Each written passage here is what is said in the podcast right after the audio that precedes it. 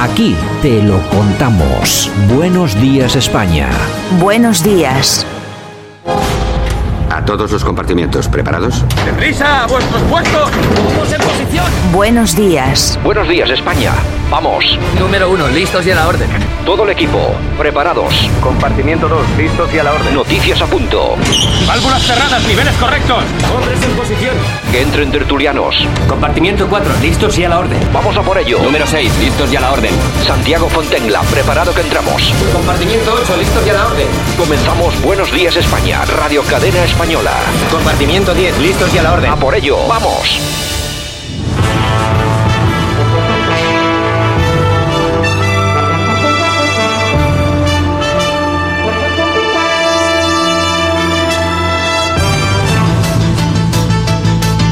Buenos días España, bienvenidos. Esto es Radio Cadena Española. Saludos súper cordiales de Javier Muñoz en la técnica, este que os habla Santi Fontel. Aquí comienza este espacio, este rato de radio en el que intentamos, pretendemos enviar, ofrecer información independiente desde la radio, desde Radio Cadena Española. Y no solamente desde Radio Cadena Española, porque este programa también se emite a través de Radio Frecuencia de Benidorm, EUD Radio en Madrid, Radio Tarsus en Jaén, Radio Antorba en Cantabria, Universal Radio en La Coruña y en Ferrol, Radio El Campello en Alicante, Vale Radio FM en Aragón, Radio Locura en Valladolid, Radio Aire Venezuela, La Nueva en Joy en Lorca, Onda 90 Radio en Barcelona y Musicalísima Eude Radio en Toledo. Gracias por escogernos. Ya tenemos aquí las portadas de los periódicos en el país. Nos cuentan entrevista al primer ministro de Italia, Giuseppe Conte. El problema no es salir de la crisis, sino haberlo, hacerlo cuanto antes. Sánchez ordena la hibernación económica para evitar el colapso sanitario. La UCI por encima de su capacidad en ocho comunidades. Antonio Garamendi, presidente de la COE, el decreto de despidos es un error grave. Crea inseguridad. Unai Sordo, secretario de Comisiones Obreras, son medidas de riesgo, pero la prioridad sanitaria es absoluta. Pepa Álvarez, secretario general de UGT, paralizar el país es compatible con que se reanude la actividad después. Gerardo Cueva, presidente de CEPIME, la incertidumbre de las pequeñas empresas y medianas también eh, es total. En el mundo nos dicen que Sánchez improvisa una moratoria in extremis al cierre inmediato. El campo avisa de que no hay mano de obra para recoger cosechas. Lorenzo Amor, presidente de ATA. El gobierno ha perdido el rumbo en materia económica. Guaidó propone un gobierno de emergencia con el chavismo, pero sin Maduro. Aquí no se ve ni rastro del virus. En ABC nos dicen que la prensa, servicio esencial Sánchez, hiberna la economía y desoye a los empresarios. Hoy entra en vigor el decreto que paraliza toda actividad salvo la de 40 sectores claves. Las autonomías lamentan la unilateralidad de la Moncloa por no informarlas del cerrojazo. Madrid denuncia que no llega el material. Nos dan 230.000 mascarillas y necesitamos un millón. Y cerramos con la razón. Estado de alarma hasta el 26A por el colapso en las UCIs. Más del 80% cree que el gobierno tomó las medidas tarde. ¿Y quién va a pagar estas vacaciones? La hibernación costará 60.000 millones. Fernando Grande Marlasca, hay material para todos los servicios. Es decir, que no se ponen de acuerdo de ninguna forma, de ninguna manera. Bueno, lo dicho, hoy vamos a tener bueno, un programa bastante interesante. Vamos a tener un poco de todo. Vamos a estar con Yolanda Caucero Morín, la rueda de prensa desde Nueva York, Xiomara Ramírez, eh, Jaime Caneiro, hablando de economía, qué es lo que pasa. Francisco Gómez también nos analiza la actualidad. Vamos a tener a Begoña Vila más preguntas sobre coronavirus y también vamos a tener nuestra tertulia La Ratonera, en esta ocasión con Sergio Fernández Riquelme y también con Armando Robles. Tenemos un programa completito. Muchas gracias. Comenzamos.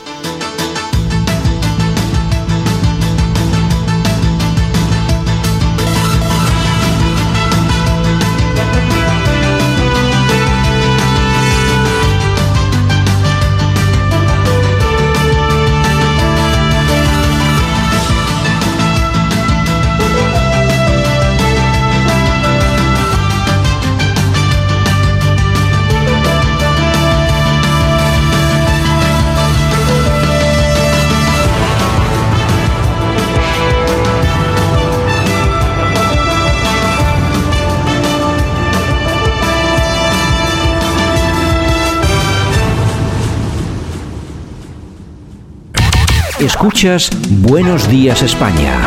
Aquí no nos callamos. Hoy quería lamentar el fallecimiento de la primera persona privada de, libertad en nuestras prisiones, de, de Denis, una reclusa que igualmente ha fallecido consecuencia del COVID. Y quiero aprovechar este momento para unirme, unirme al conjunto de los internos en los centros penitenciarios españoles, una población de más de 50.000 personas que se han comprometido y se comprometen de una forma directa y eficaz en la salud pública de todos, en la seguridad de todos. Como bien decía una tuitera en, en Twitter, ¿qué, ¿qué, droga reparten los consejos de ministros? O sea, el tío diciendo aparte de lamentamos la muerte de un esto, pues sí, vale, de acuerdo, pero es que, eh, macho, hay miles de muertos ya.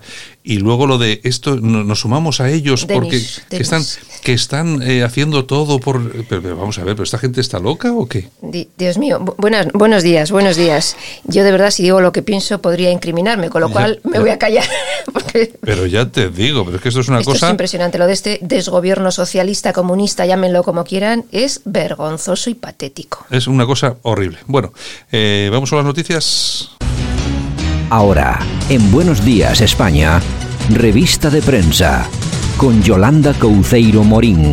Los principales titulares de la prensa en Internet. Lo mejor de Twitter y la efemérides musical del día.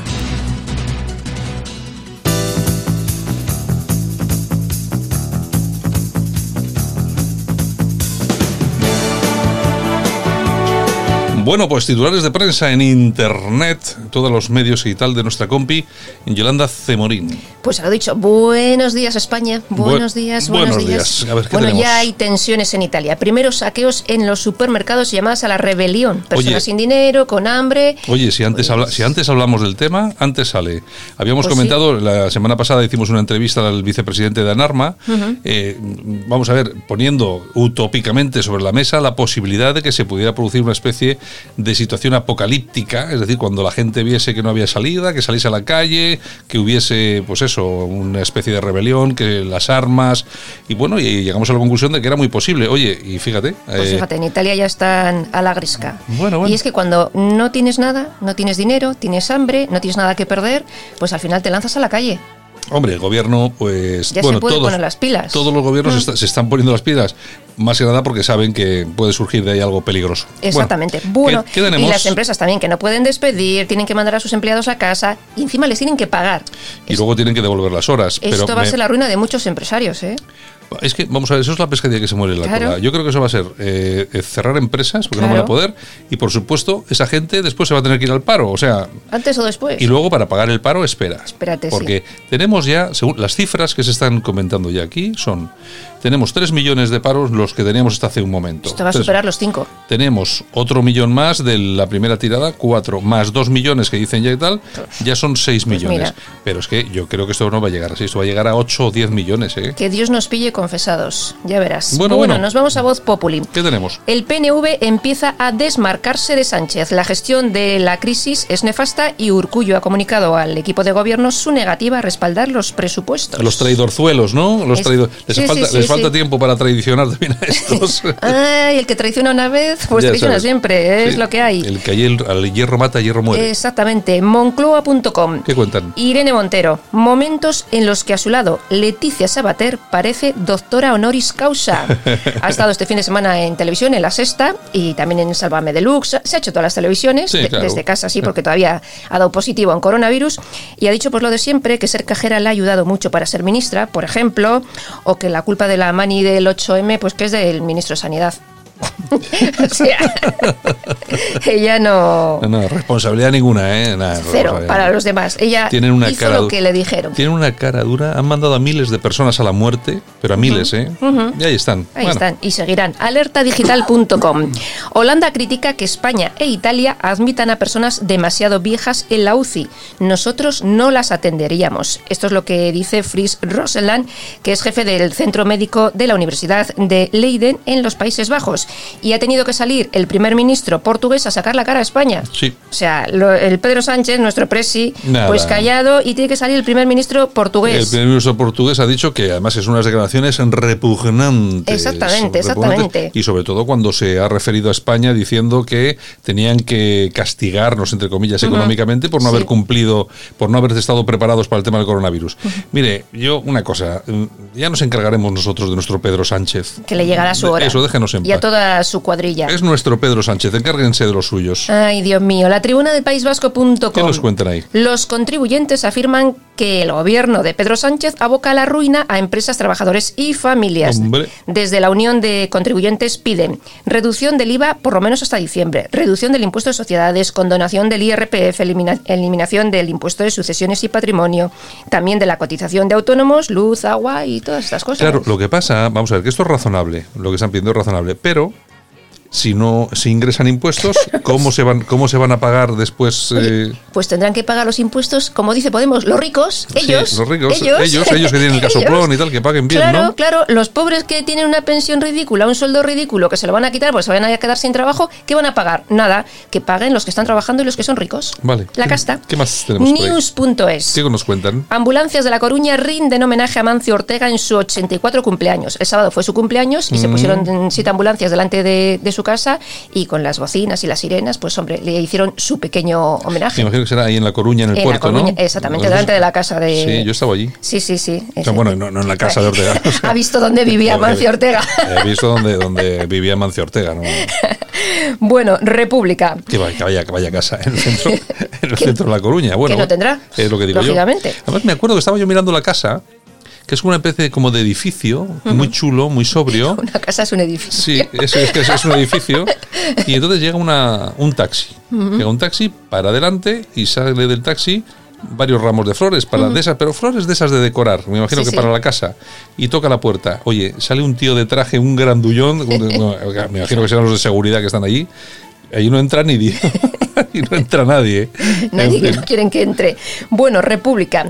Aquí tenemos a Corea del Norte que lanza dos proyectiles hacia el mar del Japón. Mm. Desde el Ministerio de Defensa japonés aseguran que podría tratarse de misiles balísticos con cor- de corto al- alcance. Bueno, eh, ya veremos a ver. También ahí no nos dicen nada del coronavirus en Corea del Norte. Ahí no hay nada, no hay Dicen, nada. O están tan cerrados, Nada. están tan, están tan, tan- y el que diga algo le coge el de los misiles, Y el que se ponga enfermo de coronavirus lo fusilamos. lo mandan un- en un misil. Venga, ¿qué tenemos? Bueno, nos vamos a noticia al corazón. ¿Qué nos cuentan? Pues aquí tenemos a Vicky Martín Berrocal, Joder, que hace, tiempo que no sabía yo de esta, ¿eh? Que no, pues está siempre en ¿Ah, sí? prensa, sí. sí, Es sí, que no leo la- Es que no lee la prensa. Ahora solamente leo sobre coronavirus. Exactamente, que no es poco. Que no es poco. Bueno, pues eh, la noticia va sobre ello, porque reorganiza su taller para confeccionar ropa para el personal sanitario. Ha dicho que todos los que podemos arrimar el hombro, pues lo tenemos que arrimar. Me parece muy bien. Así que Me ahí parece está. muy bien. Hombre, hubiera sido mejor que el gobierno hubiera comprado bien en China, no, no material podrido. Pero bueno, ya que no ha podido el gobierno, pues que lo haga O la en gente. España, porque el TSS famoso eh, se fabrica en una fábrica española que dicen que lo podía haber comprado y no lo ha comprado. O sea, Es verdad, ¿por qué no? Es que no lo y la entiendo. hermana de Cospedal es la que dirige eh, esa empresa. Ah, pues entonces será por eso. Será por eso. Ah, pues entonces igual es por eso, ¿no? Porque eh, a ver si le van a dar algo de protagonismo al PP por lo de la vacuna. Sí, sí, sí, sí. Bueno, ¿qué Eh, más? señor. ¿Qué ¿No más vamos a ir a las toñejas, Javi Toñejas? Pues venga, vamos a ir con las toñejitas, Pues ¿no? mira, se las vamos a dar a Mediaset. Hombre, mira, me gustan hoy. Me gustan, me gustan. Pues han cargado a Iker Jiménez. ¿Pero se lo han cargado, se lo han cargado? Sí, ¿O- sí, sí, sí, sí, sí. Hay por ahí vídeos por Twitter y tal. Sí, que parece que aprovechando que el Pisuerga pasa por Valladolid, pues se han cargado el programa. Hombre, es que hablar, hablar sobre... Dicen que es facha. Entonces, Bueno, sí, es lo de siempre. Aquí quien no es facha no ha hecho nada importante en esta vida. exactamente, con lo cual tienes que estar orgulloso, Iker. Pero no, no creo que le, mira, es un tío que yo creo que tiene no, no va a tener muchos problemas Para nada. para encontrar más tal, porque además le ve mucha gente. No, y tiene una Pero- productora que- Sí, pero es que además, vamos a ver, es que es que Mediaset toda esta, es una gentuza, los medios Unos de vendidos, los medios de comunicación son una gentuza, unos repugnantes. Que sí, que sí. Yo ayer me acuerdo que ponías un Twitter tú que han llegado los 600.000 las 600.000 600.000 rodilleras para periodistas y. Sí, sí. y tertulianos, claro. Claro. Es que se tienen que poder que poner de rodillas para chuparla la, Mm, ¿sabes, no? Para chuparle el suelo, la- el suelo. al presidente del gobierno. Tienen que chuparle el, El suelo de la Moncloa, señores. el pipo, el napi. Ay, Santiago, Pero sí Santiago. es verdad, joder, Que si es que son unos come pollas, perdón por la perdón por la expresión. Unos meapilas, unos trepas. Todos, to- todos estos tertulianos, que no está mal, la- es que la gestión no está siendo mala. Sa- Santiago, los pelotas de toda la vida. Dios, qué Son repugnantes. los pelotas de toda la vida. Qué asco me dan, Dios. Uf. Bueno, Javier, aplausos, venga, A ver, vamos a dar un vamos, aplauso. vamos a, cambiar. Mercadona. Vamos a dar. Mira, este. No, mira. mira. ¿Qué ha, hecho, qué ha hecho esta vez? Está donando todos los productos de primera necesidad al hospital de IFEMA. Ah, pues muy bien, me parece muy bien. ¿eh? ¿Ves? Bueno, ya ha subido a todos sus empleados en lo que dure la crisis un 20% el sueldo. ¿Ves? ¿Eh? Eh, Si no, unos empresarios pueden, ¿por qué otros no? Qué malos son los empresarios. ¿eh? Uy, qué malo es, qué malo es el de. Uy, Habrá de todo, habrá de todo, señores. ¿Qué tenemos por ahí? Bueno, nos vamos a dar una vuelta por Twitter. Pues me parece estupendo. Pues mira, tenemos a Esther que dice, si ganas cero euros y el gobierno te obliga a tener 3.000 euros de gasto, eh, ¿puede alguien decirme cómo los pagas? Porque claro, yo soy de letras y a mí las cuentas como que no me salen. Claro, lo que le pasa a todos los autónomos. Yo, mira, vamos a ver. Eh, tienes un bar. Pagas un alquiler, luz, eh, no sé qué, autónomos, tal, pum, pum, tienes al mes Unos miles. 4.000 euros de, gastos gasto. así, si- sin, Sin hacer nada. Sin nada, por- sin abrir la persiana.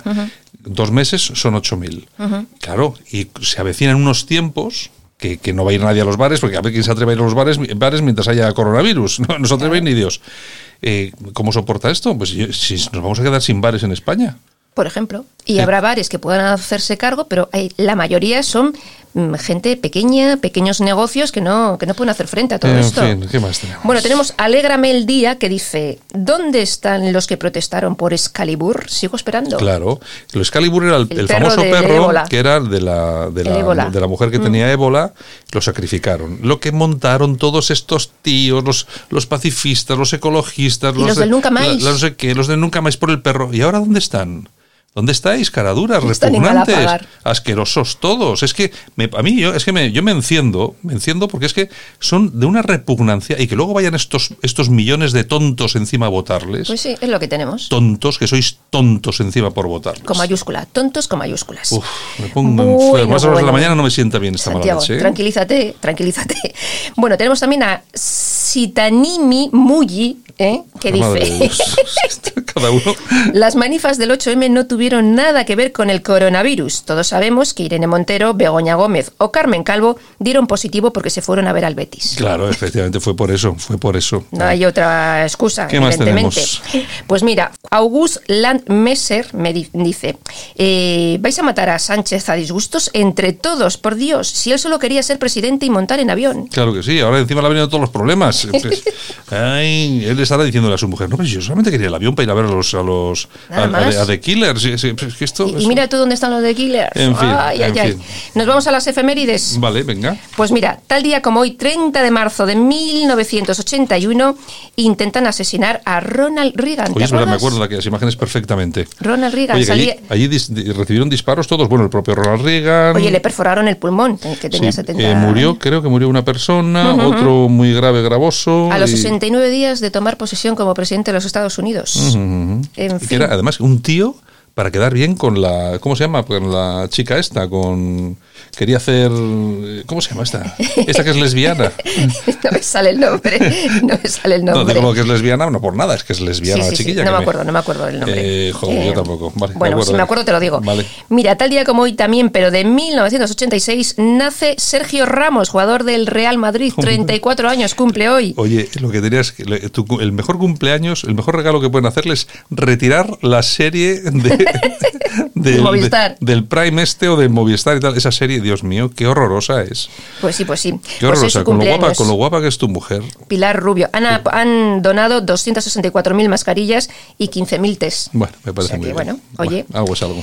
Tal día como hoy también, pero de 2008, fallece Sergio Luig, hijo del también jugador de baloncesto Sí, Clifford Luig, ¿te sí, acuerdas, sí, verdad? sí, sí, sí. Eh, tenía 36 años y, y sufría un cáncer. cáncer, sí, me acuerdo, sí, sí. 36 añitos. ¿Qué más? Bueno, nos vamos a las efemérides musicales. Pues si venga, te vamos a parece bien. Hombre, me parece, no bien, me parece estupendamente bien. Pues mira, tal día como hoy, 1945, nace Eric Clapton.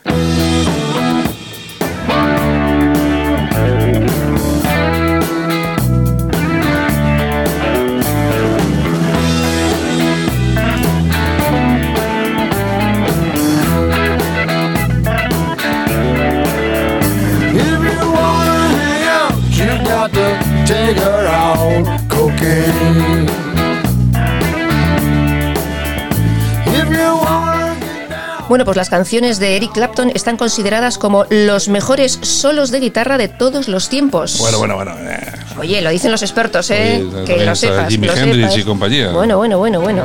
Cocaine.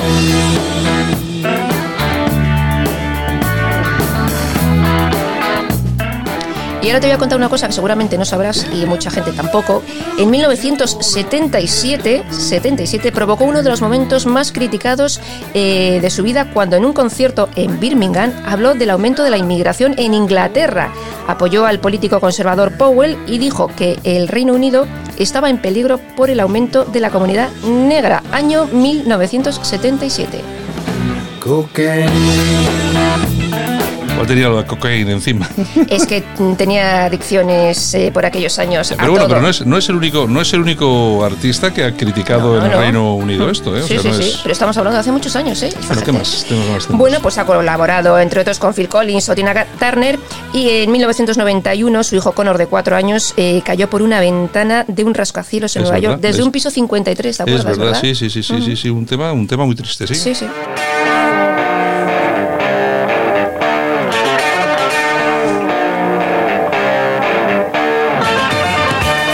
Bueno, Yolanda, hasta mañana. Bueno, pues nada, buen día de coronavirus ahí, esperemos que vaya la cosa disminuyendo y besitos, hasta mañana. Venga, chao. Mañana regresamos con más titulares con Yolanda Cemorín. Nosotros continuamos aquí en Radio Cadena Española en Buenos Días, España.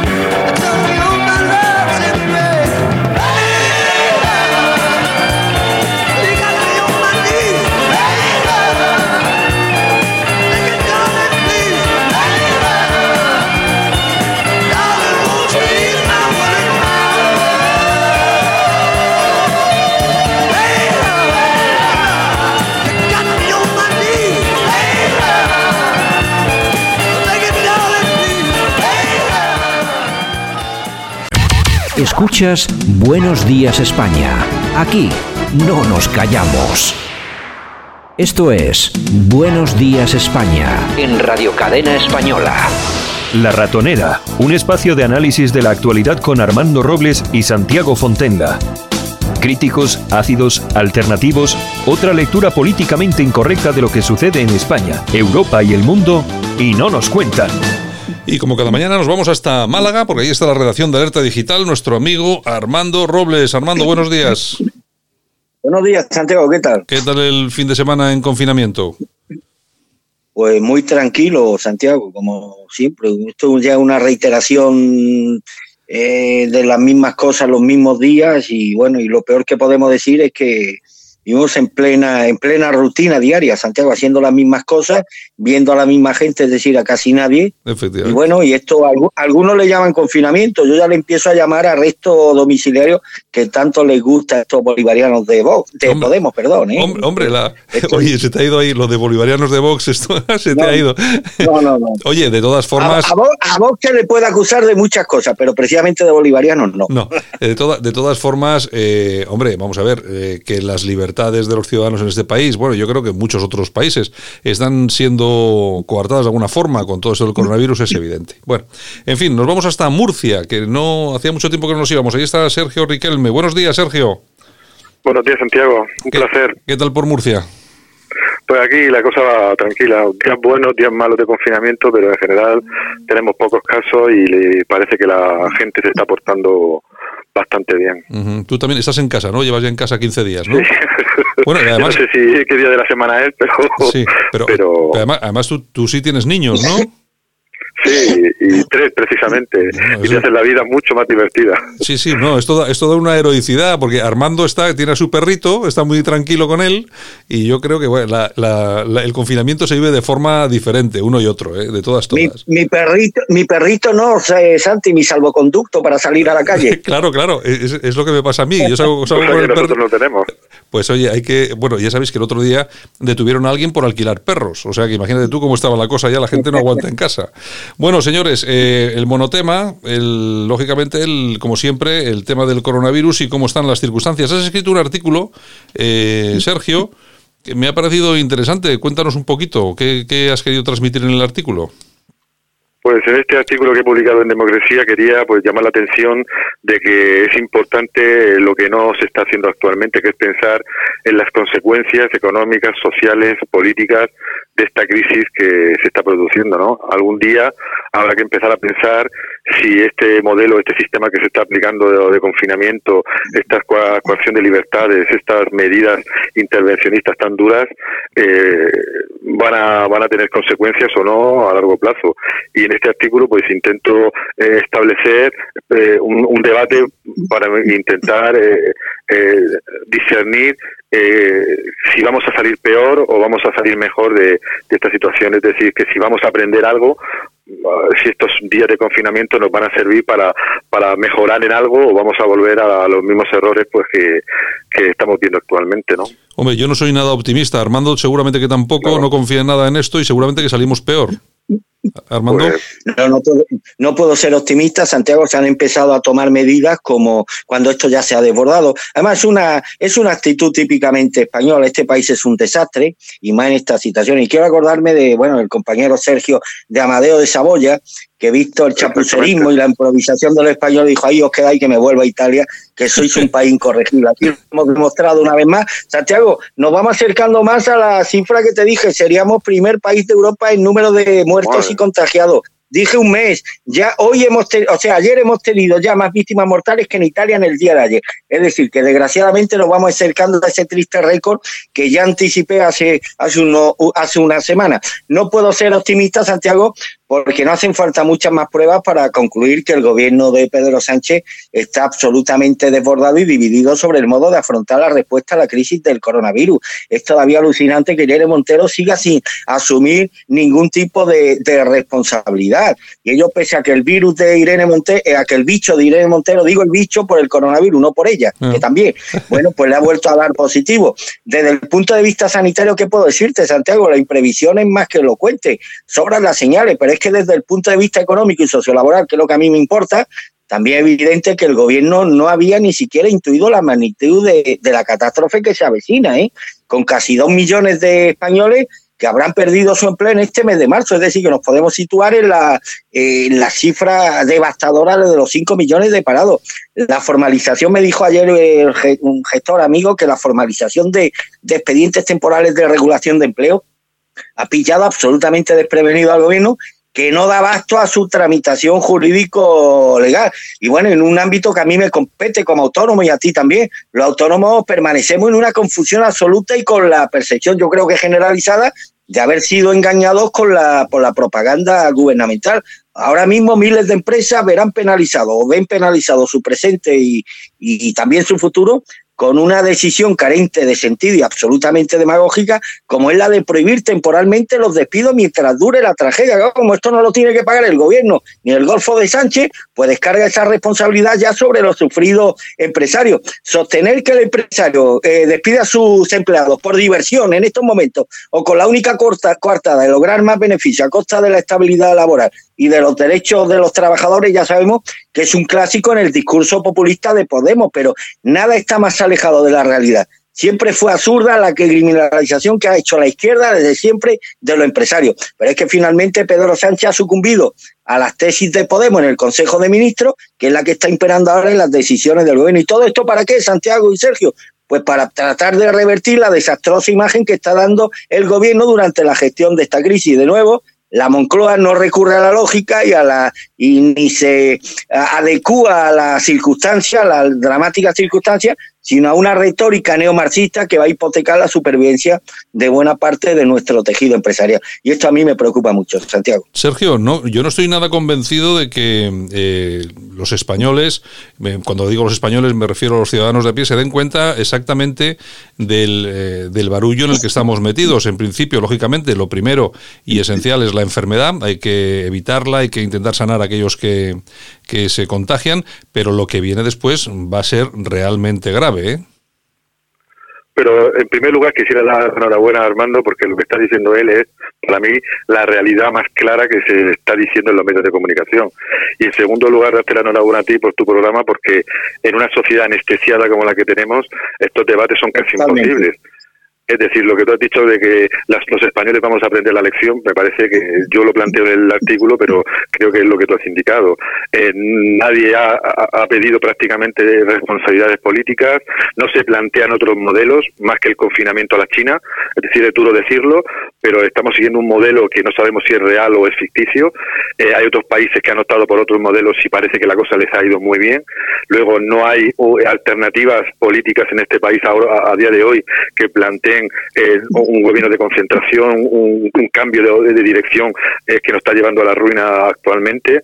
Y el futuro se a mí se, me plantea duro no durísimo porque eh, vemos la televisión encendemos la televisión y todos los mensajes son eh, de una- no sé de un, de un infantilismo que la situación es dura la situación es dramática pero en algunos sobre todo en Madrid o en Cataluña pero eh, es una infantilización que hace que nadie eh, asuma el, el problema que tenemos de manera real y luego las enormes consecuencias que ha señalado Armando de despidos masivos, destrucción del tejido productivo, incluso de desindustrialización. Parece casi una, una, una pandemia diseñada por algún poder fáctico, ¿no? Porque es la tormenta perfecta, ¿no? España, porque que vivía prácticamente del sector servicio, se cae ese, ese nivel económico y ¿qué nos va a quedar dentro de tres, cuatro, cinco meses, ¿no? Eh, yo creo que espero, sueño, es un deseo que los españoles aprendan eh, como en otros países se están aprendiendo. eh, eh, tenemos el, el ejemplo de Hungría, donde todo el mundo se ha puesto prácticamente detrás de su, de su líder Orbán y en las encuestas de, de, de ese- de apoyo está creciendo exponencialmente. ¿no? Y yo creo que España, ojalá de ese paso, sus ciudadanos, pero claro, viendo la televisión, viendo los debates políticos, viendo los discursos hasta de la oposición, que prácticamente eh, no pone ninguna pega más allá de cuestiones electorales o cuestiones puntuales a lo que está haciendo el gobierno, pues el futuro parece bastante bastante negro. Hombre, me, me parece muy interesante el apunte que has hecho el- sobre el tema húngaro, incluso también puede poner, bueno, los países de Visegrado, yo creo que han, que han- Claro. que han- han tenido una, una política totalmente diferente con este con Claro. ese tema y les está dando resultado. Yo lo que veo esto del confinamiento, aparte de, yo no sé, aparte de asustar, que porque asusta, eh, esto es una, claro, es no enterarte de nada, luego además los medios de comunicación te sirven toda la información perfectamente cocinada, en cuanto a lo que tú dices, lo de infantilismo, claro, yo cada vez que veo a este al Simón, que parece un teleñeco, diciendo que estamos llegando al pico, al pico, al pico, va a llegar el año, el año 2023 y vamos a seguir llegando al pico, al final no llegamos a nada. Y la cuestión es que las personas no se dan cuenta de, de todo lo que está pensando, pasando. De todas formas, tú fíjate cómo son, eh, cómo son estas cosas y las circunstancias que, que extrañas apuntan, ¿no? En, eh, surge un virus que no sabemos exactamente cómo surge en China, si es porque se- los chinos comen todo lo que se mueve, como hemos dicho aquí más de una vez, y les gustan la- los, los, eh, los murciélagos a la plancha, o si simplemente se ha escapado de algún laboratorio el virus. En todo caso, ellos son los culpables porque de ahí surge, ¿no? Y se propaga por todo el mundo. Hasta ahí, lógicamente, no podemos echarle la culpa a nadie, es decir, por, por lo menos a nuestro gobierno ni ningún otro gobierno. Es una cuestión de, de China.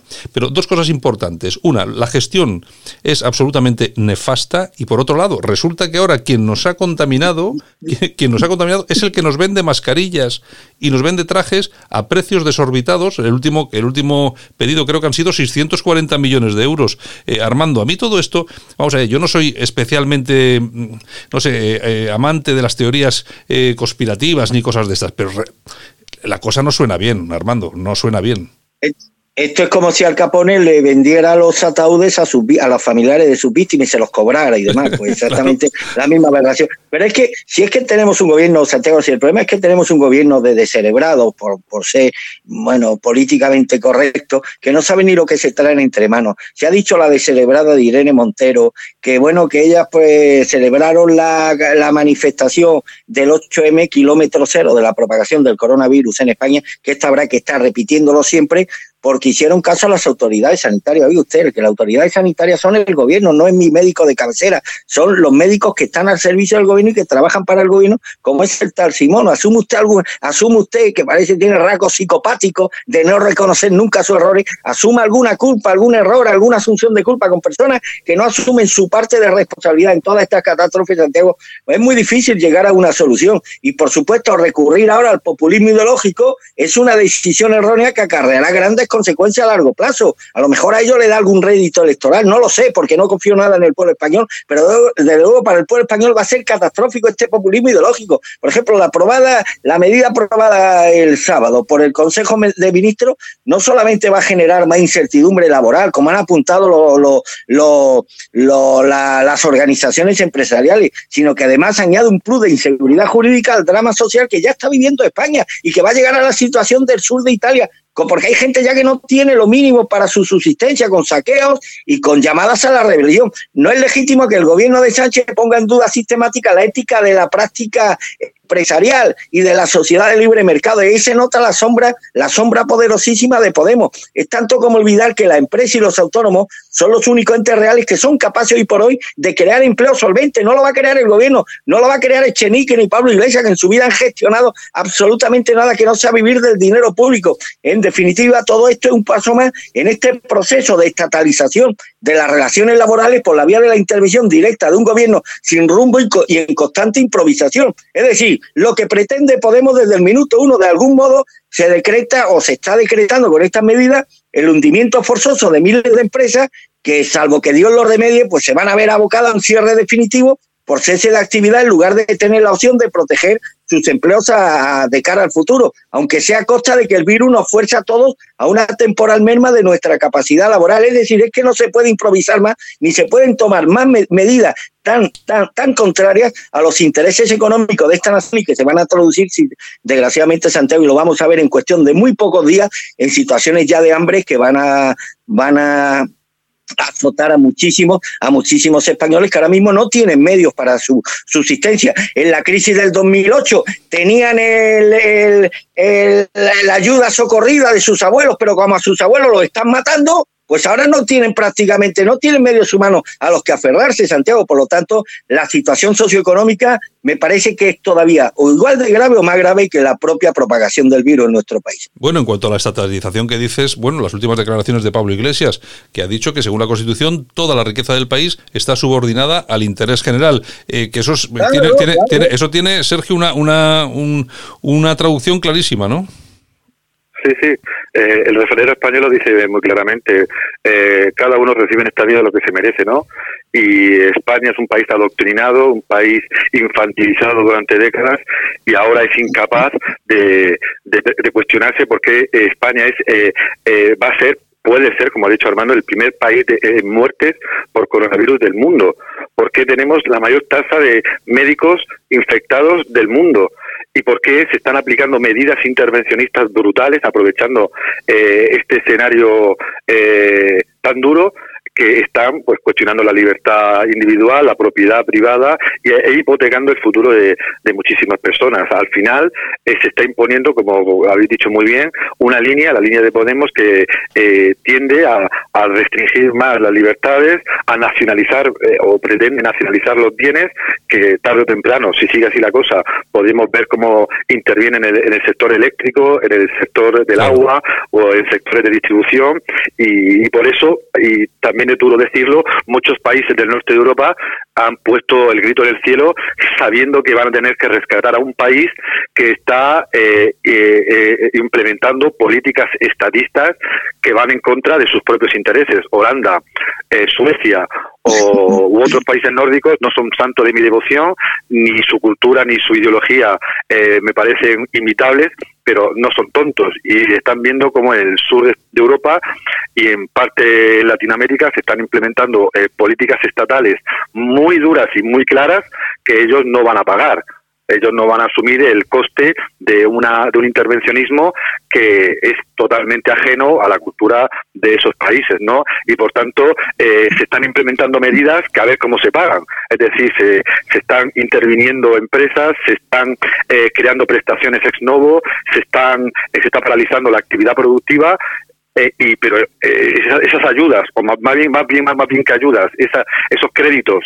que se han sacado de la manga los del gobierno para intentar hibernar la economía tienen que pagarse y creo que los países del norte de Europa no están dispuestos a sufragar los gastos de un gobierno profundamente intervencionista. Bueno, oye, ¿y qué opináis de la última, que ha sido ese anuncio, eh, que yo creo que ya se conocía antes, pero ayer ya eh, tuvo reflejo en la prensa de una forma más fuerte, más potente, de que se iba a geolocalizar eh, todos los teléfonos, todas las llamadas, todos los teléfonos móviles iban a ser geolocalizados por el gobierno para saber si se cumplían las eh, el tema de la cuarentena.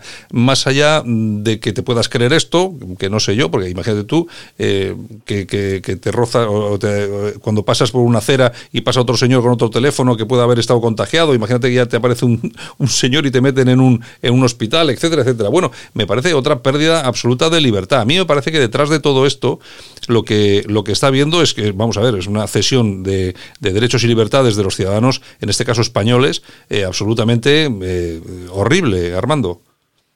Bueno, pues que el gran hermano se acerca, Santiago, el gran hermano se acerca y escucha, no son elucubraciones, ¿eh? Pero, Eh, pero, eh, hecho, es pero, pero, oficial. pero Eh, ¿cuál, el- pero, qué, pero qué gran hermano, porque es que yo tengo dos teorías. A mí me, eh, eh, eh, hoy he hablado con dos tipos de personas. Los que me dicen que el, el gran hermano es el que verdaderamente quiere eh, globalizar más todavía, quiere empobrecer, y otro que es mm, desde un punto de vista eh, que se puede ver desde un punto de vista conservador, que es aquel que quiere resetear, partir de cero y acabar con el tema de la globalización. Yo no sé, claro, cada uno tiene sus teorías, Armando. Yo creo que va mal control de los ciudadanos. De hecho, ha sido Me una, pare- una sí. iniciativa del Instituto Nacional de Estadística que monitorizará sobre la movilidad de los españoles en los días durante todo el confinamiento, eh, fruto del estado del alma, a partir de datos de movimientos que le administren la operadora. De hecho, así lo refleja una orden publicada este sábado en el Boletín Oficial del Estado por el que el Ministerio de Sanidad encomienda a la Secretaría de Estado de Digitalización e Inteligencia Artificial del Ministerio de Asuntos Económicos y el desarrollo de varias actuaciones en el ámbito digital y estadístico para la gestión de la crisis eh, sanitaria, es decir, que se escudan en la crisis sanitaria para el control de la, de la sociedad española. Y son además medidas, Santiago, que la vicepresidenta Nadia Calviño anunció el 23 de marzo, creo que fue, y que aparecen reflejadas en detalle en la orden publicada este sábado por el Ministerio, por el Ministerio de Sanidad. Me parece a mí que esto empieza a ser grave. ¿Quiénes son esta gente para controlarnos en una supuesta democracia? Si los ciudadanos españoles permitimos y, tolera, y toleramos que esta gente traspase esta línea roja, pues directamente vamos a una dictadura en no menos de cinco años, Santiago. Hay que pararle los pies a esta gentuza. Este gobierno no ha preguntado al pueblo sobre estas medidas, no nos ha preguntado si queremos que nos controlen y están haciendo lo que les da la gana. Y no pueden aducir interés, el interés global, porque está claro que el interés global se lo pasan por, lo, por donde ya sabemos, por cuanto pese a todos los informes sanitarios que obraban en su poder, el gobierno no ordenó que se cancelara la manifestación eh, feminista del 8 de marzo, es decir, que a esta gente le está, le está al pairo. Y por otra parte, esto ya se veía venir con tanto recabar información sobre los ciudadanos. A mi entender, esto constituye una violación flagrante de la intimidad de las personas y de su privacidad. Cada vez estamos más controlados y llegará el día que se ponga la cosa peor eh, de tanto proporcionarles datos a esta gente. Por supuesto, mi rechazo y mi oposición a esta medida que una vez más pues no está generando ningún tipo de respuesta por parte de la sociedad española, porque como ha dicho el bueno de Sergio, esta es una sociedad absolutamente lobotomizada, cretinizada, subnormalizada, en la que poca, poco, poco podemos, podemos esperar de ello. Y en fin, y lo único que se me ocurre es que cuando esto acabe, si es que acaba algún día, pues habrá que ir pensando en dejar el móvil en casa, porque ni apagado en los modelos, en los, modelos nuevos van a dejar de, de de, de, controlarnos y como hace 15 años, pues hablarlo justito y desde casa eh, y tener mucho cuidado con lo que se pueda decir y a quién se le pueda decir y según a qué hora y demás. En fin, que esto, insisto, es una, es una eh, es una reedición de- del Gran Hermano, desgraciadamente, eh, hecho realidad. Bueno, y una cosa que se me olvidaba, que esto del protocolo para evitar el uso indiscriminado de los datos suena excusatia, a excu- a la- al adagio latino excusatia non petita. Vamos, que las posibilidades de los datos de movilidad individualizada unida a la información rastreable eh, eh, creo que es un caramelo tanto para optimizar la publicidad como un genocidio. Lo importante es la misma información y en manos de quién está, porque donde, donde ha estado y estoy, con quién puedo estar y de lo que hablo, es uno de los aspectos más importantes de la intimidad, aunque se realice en un espacio público y aunque se quiera proscribir esa libertad aduciendo un interés general o global, que en este caso creo que no existe porque el interés que ha tenido este gobierno por paliar la crisis del coronavirus ha sido absolutamente inexistente, por no decir manifiestamente criminal y negligente. Yo, mira, hemos, hemos eh, tocando el tema, yo creo que hemos tocado tres, eh, tres temas esenciales, seguramente habrá más, pero yo creo que son tres temas esenciales. Por un lado, el tema de la economía, lógicamente el, el- el horizonte que se nos presenta va a ser muy complicado. Por otro lado, el de la salud, que está siendo complicado y que todavía falta mucho para que se solucione. Eh, incluso cuando nos digan que podemos salir de casa, que seguramente será a finales de, de abril, porque eh, creo que esto no se va a acabar el día 9 o el 11, sino que vamos a tirar todavía un poco más. Incluso en esa situación todavía va a ser una situación de riesgo de salud porque el virus va a estar ahí, no el virus no se va. Y luego hay, una, hay, un, un- hay un, un ter- un tercer pilar importantísimo que es el tema de la libertad. Y a mí me, me parece que los ciudadanos, eh, yo creo que en toda Europa, pero sobre- m- me importa mucho más España, ¿no? Yo creo que estamos eh, cediendo. Yo no sé si sin darnos cuenta o forzados por no sé qué fuerza, estamos cediendo parcelas de nuestra libertad, como dices tú, Armando, que, y nadie dice absolutamente nada. Eh, Sergio, yo creo que este es un tema de debate que no se está tocando en absoluto, pero es esencial. es el tema esencial que eh, está pasando de puntillas por los medios de comunicación. Eh, nos estamos creyendo todos los cuentos que nos están contando. Eh, primero, eh, mucha parte de la sociedad se creyó que el gobierno eh, había actuado bien, cuando se está demostrando que no. Mucha gente se está creyendo que en 15, en 10 se está creyendo los plazos del señor Simón o del gobierno. Eh, mucha gente se piensa que el modelo de confinamiento era el único existente, cuando ha habido otros en, en otros países.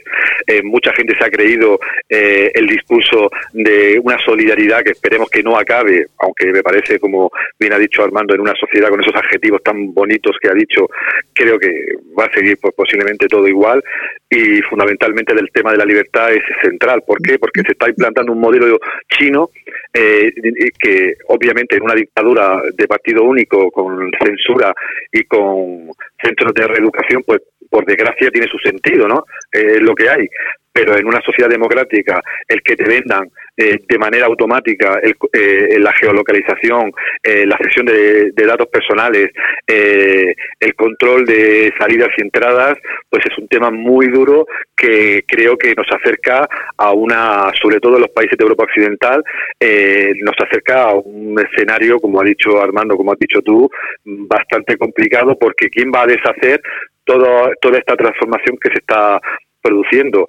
Se van a revertir esos cambios, se van a, a eliminar esas informaciones, eh, se va a permitir que la sociedad sea libre eh, automáticamente cuando todo esto acabe, porque la disidencia sigue, en las redes sociales sigue prácticamente penada. Cualquiera que disienta del pensamiento oficial, del discurso oficial, directamente pues es insultado como insolidario, como eh, que, que no está unida a la causa eh, del gobierno, etcétera, etcétera. Por tanto, es el tema central que como los otros temas, pues la sociedad, eh, una sociedad eh, liberal progresista que no eh, cree en alternativas posibles a las que nos domina, pues tenemos un escenario, como he dicho, en lo económico, en lo sanitario y el tema de libertades bastante, bastante oscuro. Y mientras tanto, hay, otro. Sí, sí, sí, sí, dime, dime. Me permite una cosa, Sí, sí. bueno, eh, de, de estar la palota a la astilla. ¿Qué le podemos exigir a la sociedad, eh, Sergio, si tenemos a unos representantes políticos que están actuando como lo están haciendo? Es más, y yo lamento lo que voy a tener que decir. Yo tengo la mayoría de mis amigos son votantes del Partido Popular. La mayoría de mi familia vota al Partido Popular. Yo mismo he votado en no pocas ocasiones al Partido Popular. Pero exceptuando a vos, que parece que está poniendo un poquito de valor para combatir a la peste social comunista, que no sé si es peor que el propio virus, los pacuatos arraclanes, estos peperos, están, a mí ya me están produciendo asco por memo, por gilipollas, por cobardes, por ineptos, salvo alguna notable excepción en la Comunidad de Madrid. Y yo siento lo que voy a decir. porque a mí me caía bien hasta hace poquito, pero dice el caniche del señor Aznar, Pablito caga poquito, que ahora no es el momento de atacar al gobierno, sino Claro. de arrimar el hombro con Pedro para ayudarle a salir de la crisis, cuando debería Pero ya haber presentado Pablo Casado varias denuncias ante el Tribunal Supremo contra el gobierno en pleno por negligencia criminal, por prevaricación, por ocultación de información y un largo etcétera, además de exigir, que no lo han hecho, la dimisión al completo y la creación de un gobierno de salvación nacional. No hay palabras en el diccionario de la Real Academia Española de la Lengua para definir la conducta de acojonamiento que tiene este botarate encantado, que parece encantado de haberse conocido y de elegir una corbata nueva para combatir, eh, para combinar con el traje que parece un jefe de planta del corte inglés, como dije el otro día. Si alguien piensa en este país que este mequetrefe tiene capacidad y tiene cojones para enfrentarse a la patrulla social comunista, entonces Santiago y Sergio, es que yo estoy ciego, mis neuronas se han atrofiado. Sergio. Sí, pero es que no ha habido ninguna dimisión, eh, prácticamente no hay ninguna crítica, no hay ninguna disidencia, Claro, es decir, claro. una sociedad democrática. Claro. No hay nada, es decir, no hay alternativas, no se pueden plantear otros escenarios, no se puede eh, eh, eh, analizar la situación sin que te llamen eh, insolidario, eh, políticamente incorrecto. Eh, eh, esa es una situación que, que- que- que yo creo que es inaudita. Hasta en tiempos de guerra se permitía eh, la disensión. Hasta en tiempos de guerra, eh, en- a todos nos gusta la historia militar, cuando el general fracasaba en su ofensiva, eh, era inmediatamente relevado del, del, del frente. Aquí, en una sociedad del siglo XXI, con una situación gravísima, la sociedad no exige prácticamente nada, solo eh, legítimamente salir a los balcones, eh, crear vídeos eh, súper divertidos en las redes sociales, Y poco mm, más. te aconsejan y te mandan mensajes más. para que no digas nada eh, político o nada eh, polémico en las redes, solo que seas positivo. Y claro, eh, me parece muy fuerte que eh, directa o indirectamente nos hagan callar, eh, que los partidos políticos se abracen los unos a los otros y, y, y- y no establezcan eh, prácticamente disensiones, no se creen eh, nuevos escenarios, no lo que he dicho antes, no, no hay parece que, que- estamos encerrados no solo en cuerpo, sino también en mente, ¿no? Una mí- cosa muy curiosa. Eh, cuando en otros países no está pasando. A Trump se le cuestiona su, su gestión, a Bolsonaro, a Boris Johnson, a, a Emmanuel Macron, Claro. eh, y- y- incluso a, a Conte en, en Italia, pero en este país o en Portugal, por poner nuestro, no, los dos países de, de nuestra península, no hay ningún tipo de disensión, no hay ningún tipo de debate, no hay ningún tipo de crítica Y además, y lo además que va a producir efectos, a mi juicio, muy perniciosos para la, para la sanidad, para la economía y para la libertad de los tres temas que también ha- Pero- has planteado. Pero eh, un segundito. Sergio, eh, a mí- Sergio, sí, pero, y- pero esp- espera un segundito. A mí es que ha, ha comentado Sergio el tema de los de los balcones. Y yo no sé si estáis de acuerdo conmigo, es que es, es otra forma de, de- de controlar, eh, a- a- a- pero a toda, absolutamente a toda la población. Igual que aquí cuando surgieron con el tema del terrorismo de ETA, las famosas manos blancas, vaya chorrada, sacar las manos blancas frente a un asesinato, cuando frente a un asesinato hay que responder de otra forma. Eh, aquí nos sacan a los, bande- a, los, a los balcones o una cacerolada, no entiendo muy bien para qué, porque eso no sirve absolutamente para nada. Eh, porque incluso cuando hay una cacerolada que puede asustar un poco al presidente del gobierno, todos sabemos perfectamente que en este país tres días después hemos olvidado todo lo que hemos hecho. Es decir, que yo creo que incluso están eh, organizando y dirigiendo perfectamente todas las muestras de que puede tener el, español en general, todas las muestras, pues no sé, de, crítica o de aplauso, incluso perfectamente dirigidas. Pues yo no sé quién se, quién se apunta el tema de los aplausos y el tema de las caceroladas, quién lo inventa, por qué de repente eso se pone en marcha. Yo no me creo que sea una cuestión que nadie planifica en las redes sociales, porque no me lo acabo de creer. Es decir, que a mí todo esto me parece que está todo perfectamente teledirigido, no sé exactamente por qué, me lo puedo imaginar. Solo tienes que poner la sexta. Claro. O sea, pon la sexta cualquier mañana eh, y, y verás cómo los medios de comunicación a servicio del gobierno eh, se dedican eh, a crear un estado de, de, de- un estado de, de- nacional de, solidaridad falsa Eso, eh, buenismo, o- buenismo. O de buenismo que, que hace que muchos de los problemas que están sucedi- sucediendo es que somos el primer país, vamos a ser de los primeros países del mundo en número de muertos, algo tremendo y Ah, claro. prácticamente no hay ningún tipo de crítica, ningún tipo de manifestación en las redes sociales, eh, a- a- a- a- son todos de manera individual o personas que Claro. ya eh, están tan frustradas que no tienen más remedio que colgarlo en las redes sociales, en el Facebook, en el Instagram, en el Twitter, pero no hay nada eh, y está perfectamente diseñado a, a nivel publicitario cualquier gran empresa se ha apuntado a, esta, a estos lemas tan, tan que pueden ser, que pueden ser y algunos son necesarios, pero es que es lo único que hay, es Claro, lo único que es que hay. no puede ser todo eso. Eh, Armando, ¿qué querías? Perdona, que te he cortado antes. No, que digo, que bueno, dije antes que exceptuando a vos, que parece que está poniendo un poquito de valor, claro, es que aquí en el país de los ciegos el tuerto el rey, pero tampoco vos, querido Sergio, eh, eh, en proporción a la gravedad, el desafío del momento presente, tampoco está poniendo, eh,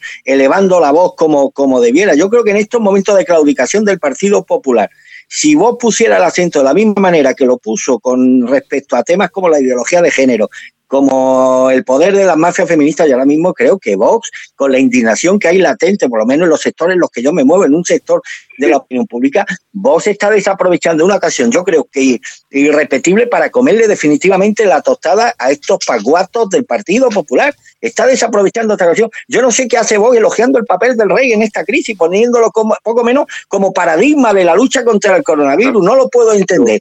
Tal vez como respeto institucional, bueno, partido político. Es decir, es la sociedad la que tiene que darse cuenta de la situación en la que estamos.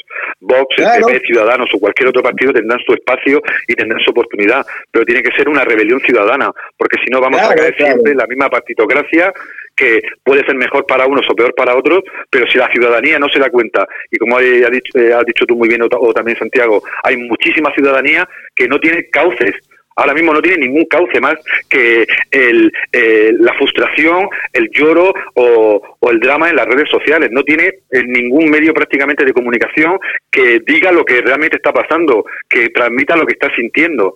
eh, que es un gobierno que ha fallado, que ha mentido y que nos lleva a la ruina eh, tanto sanitaria como económica. Y eh, más allá de los partidos políticos es necesario medios intelectuales que digan eh, lo que está pasando y que luego los partidos políticos, si pueden o quieren, asuman ese discurso. Pero ahora mismo es la hora de, lo- de una serie de, los ciudadanos que están encerrados en sus casas, que ven el futuro económico súper negro y además que se encuentran eh, con un discurso buenista, como bien ha dicho Sa- Santiago, que eh, eh, eh, impide cualquier disidencia, cualquier crítica eh, y cualquier posibilidad de debatir qué vamos a hacer el día en el que por fin veamos la luz, salgamos a la calle. Bueno, ¿y qué vamos a comentar? Eh, ¿Qué vamos a comentar, eh, Armando? ¿Qué vamos a comentar de los medios Claro, de, claro. de los medios de comunicación conservadores? Eh, que vamos a, carreras de transmisión de, de- de- El problema, Sergio, estoy completamente de acuerdo contigo. El problema de este país es que no existe sociedad civil, porque ellos deliberadamente se la han cargado en estos 40 años de tanatocracia y por lo tanto la sociedad civil para movilizarse tiene que estar dirigida por los partidos políticos. Descarta cualquier posibilidad de que la sociedad civil por sí misma emprenda ninguna iniciativa contra la gestión del gobierno. Y luego con respecto a lo que habéis dicho de las caceroladas y más, hombre, ¿qué podemos esperar de un pueblo, de una sociedad como la nuestra, absolutamente depravada, que al terror islamista, una de las peores eh, pandemias eh, eh, sociales que hemos tenido en Europa y desgraciadamente seguimos teniendo en los últimos años, respondía a los criminales islamistas con ositos de peluche y con velas? ¿O qué podemos esperar del país que durante 40 años ha sufrido los zarpazos del terrorismo indiscriminado de esta y que como respuesta eh, salía a las calles con la mano pintada de blanco, como si eso fuera a conturbar las conciencias de estos criminales? Tenemos una sociedad, eh, Sergio, absolutamente cretinizada y en parte porque los políticos que la representan en momentos tan cruciales como este, pues lamentablemente, salvo algunas excepciones que la hay, pues no están sabiendo estar a la altura de la, de la gravedad del momento que estamos viviendo. Y eso incluye prácticamente a todos los partidos, con algunas excepciones, como algunos dirigentes de Vox, que sí están entonando, el, eh, sí están eh, blandiendo algunas críticas bastante directas al gobierno. Quiero acordarme de Germán Terz, del propio Abascal y demás, pero el resto de la oposición pues, eh, española está en la venir. Yo entendería ese consenso del Partido Popular con el gobierno si las medidas que se están tomando, que se están llevando a cabo, sirvieran para paliar los efectos del coronavirus, evitar que se siga propagando y disminuir el número de muertos y contagiados. Pero es que está ocurriendo justamente lo contrario, por apoyar. Este gobierno negligente y criminal, la propagación del virus no vas a situar a la cabeza de Europa en número de, de damnificados, tanto eh, en cuestión de muertos como de, como de contagiados. Por lo tanto, lo que está haciendo el Partido Popular, lo que está haciendo este caniche del señor Aznar, Pablito Cagapoquito, es algo que espero que reciba el más severo correctivo de las urnas en las próximas, en las próximas elecciones. No, la verdad es que uno se siente un tanto defraudado de los partidos políticos. Yo eh, había eh, introducido el tema de los medios de comunicación conservadores porque seguramente sea un tema eh, doblemente irritante. No sé si conocéis, la última ha sido la de Alfonso Usía, que lo han despedido de la razón porque el artículo parece que no le gustaba mucho a Marguenda. Pero es que resulta, en este país convivimos, yo no sé en otros países del mundo, Creo que no. Pero en este país convivimos con medios de comunicación que son capaces de tener la razón, que es un periódico eh, absolutamente conservador, pero a la vez son los propietarios de la sexta que están por romper España. Yo es que no lo entiendo, eh, Sergio. Yo creo que esto solamente pasa aquí. Eh, pasa aquí en algún otro país que está dentro del, del sistema globalista que, que, nos domina. Pero yo creo, y siendo eh, por primera vez en este, en este programa eh, disidente de lo que dice Armando, yo confío en parte de la sociedad civil española. Yo estoy conociendo en las redes, estoy conociendo por llamadas a muchísimos españoles que quieren un cambio, que están hartos de este, de este gobierno, de este sistema y además sobreviven pues periodistas de primer eh, nivel como Santiago Fontela que nos permite expresar lo que en otros sitios no nos dejan expresar.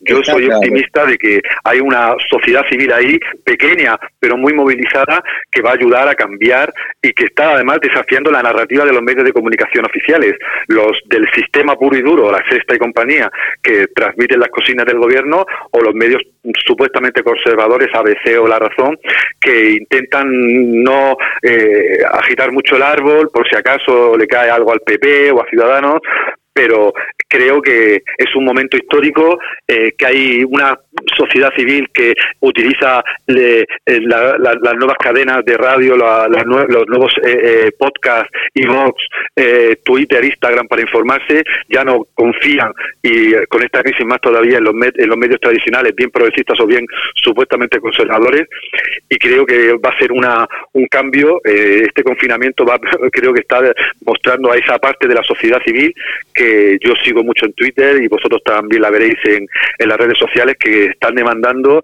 que están criticando, que están poniendo la verdad eh, encima de la mesa y es una buena señal para el futuro. Por lo menos creo que va a salir un germen de esta crisis de un, una parte de la sociedad más libre, más crítica y más orgullosa de, de nuestro país. Yo creo, yo, Pues creo yo que, te oiga. yo creo, yo creo que sí, que tiene razón Sergio. Yo sí, yo creo que sí, que hay una parte de la sociedad. A mí, yo el problema no lo veo en, no lo veo en- concretamente en eso. Yo eh, el, el problema lo veo en cómo se dirige todo esto, cómo se organiza y ahí es donde veo que no hay, que no hay sustento suficiente, Sergio. No, ahí no lo veo. Pues yo, yo mm, no tanto como quisiera, pero yo estoy viendo un sustento eh, eh, a pequeña escala y, como dice bien Armando, sabiendo cómo es la sociedad española, eh, creo que eh, nadie esperaba que eh, en España aprendiera el soberanismo, aunque fuera un poco descafinado. Nadie pensaba que en otros países de Europa íbamos a tener cambios y, políticos sustanciales. Tampoco creía yo que medios de comunicación alternativos iban a tener voz, aunque fuera pequeña, en esta sociedad tan adoctrinada. Pero yo, gracias a Dios, no pierdo la esperanza, sobre todo porque en esta época de confinamiento estoy conociendo cómo hay gente que se revela a pequeña escala, pero se revela contra el pensamiento dominante y contra eh, las consignas de- del sistema globalista que se aplican a- en España a rajatabla eh, por parte del gobierno y, y sus aliados. Yo, pues, eh, eh, escuchando pues, eh, vuestras enseñanzas, la- las tuyas y las de Armando, creo que hay una pequeña esperanza de que las cosas puedan cambiar, eh, porque yo creía que no, pero estoy viendo en este confinamiento que las personas, eh, aparte de intentar sobrellevar el tiempo de la mejor manera posible, también están eh, reventando las redes sociales, mostrando las denuncias, de, la- la- los fallos del gobierno, las mentiras de- del sistema y la inacción de los medios tradicionales de comunicación. Que no es el caso, por ejemplo, de Alerta Digital, de nuestro amigo Armando. no. Que tú, tú ahí, Mira, está- ahí- Sí, dime, dime. y, y pasándola a las de CAI, porque los ingresos publicitarios han bajado un 90% este mes, Santiago, Sí, sí, claro. que sobrevivimos porque no tenemos más remedio que sobrevivir, porque somos luchadores por naturaleza, porque nunca lo hemos tenido fácil, porque nunca nos lo han puesto fácil, Claro. porque siempre hemos tenido que luchar contra la corriente, porque nunca hemos gozado de los privilegios de los que gozan otros periodistas del sistema, porque nunca hemos tenido publicidad institucional ni apoyos oficiales y por tanto estamos acostumbrados a bregar en situaciones difíciles, no tan difíciles como las de ahora, pero estoy seguro que, saldremos adelante. Hombre, lo de la razón que has dicho antes, y al hombre, y quiere establecer un correlato, tú imagínate que un lector de alerta digital se enterara que el dueño de alerta digital es el mismo propietario de público. Diría, bueno, pero este que cachondeo, ¿esto Claro, qué es? claro. El mismo propietario, esto que es, estos son mercenarios y tal. Bueno, pues lo mismo ha pasado con la razón, propietaria de, el, el propietario de Planeta, propietario al mismo tiempo creo que de la sexta, o, o accionista mayor de la sexta. Por tanto, aquí en la, en la censura, Alfonso Ucía ha prevalecido más el criterio ideológico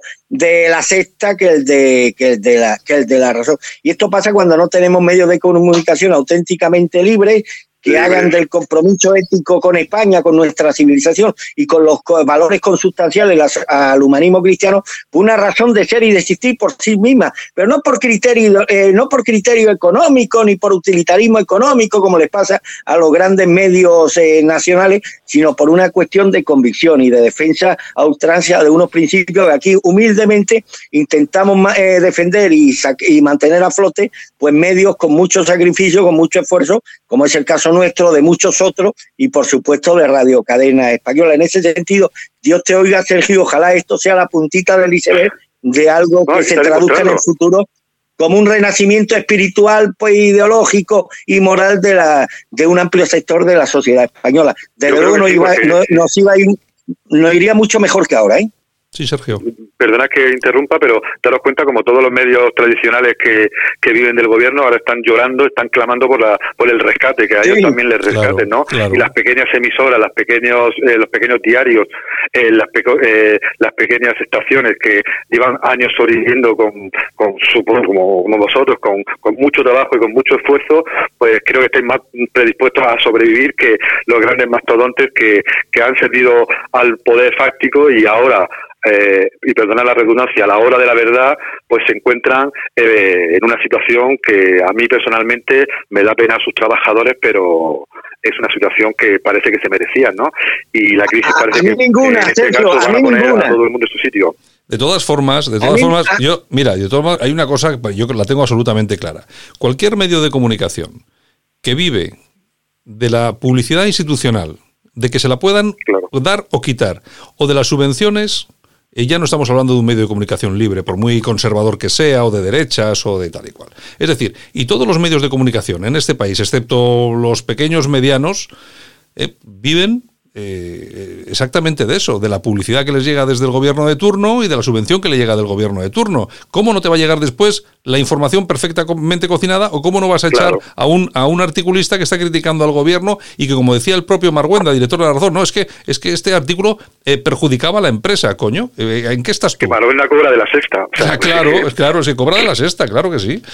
En fin, bueno, Bueno, eh, eh, el, periodista es muy propenso a la prostitución moral ideológica. Hombre. Os voy a contar una Yo tuve un colaborador en La Ratonera, que era Iñigo, un periodista de Málaga, que llegó a decir en, una, en un programa en directo, en abierto, que la, la ideología de género iba a terminar destruyendo la sociedad española. Eh, teoría que yo comparto. Bueno, fue fichado por Ciudadanos como jefe de prensa de Ciudadanos en el Ayuntamiento de Málaga. Y a las pocas semanas lo veo encabezando, junto al líder de Ciudadanos en Málaga, una manifestación feminista en Málaga. Entonces me acerqué a él, digo, Íñigo, digo, ¿cómo has cambiado tanto en tan poco tiempo? El sueldo, Ah, me el con la mirada, puso cara de póker de circunstancias, pero es el exponente de lo que es el periodista. Hay un La antiguo, un viejo, un Bueno. viejo refrán que yo hago mío y yo asumo, dice, no le diga a mi madre que soy periodista, dile que trabajo de, de pianista en un, prosti- en un prostíbulo. Pero es mucho más, es mucho más decente, tal y como está hoy el periodismo en este país, es mucho más decente y mucho más, más coherente trabajar en un prostíbulo honradamente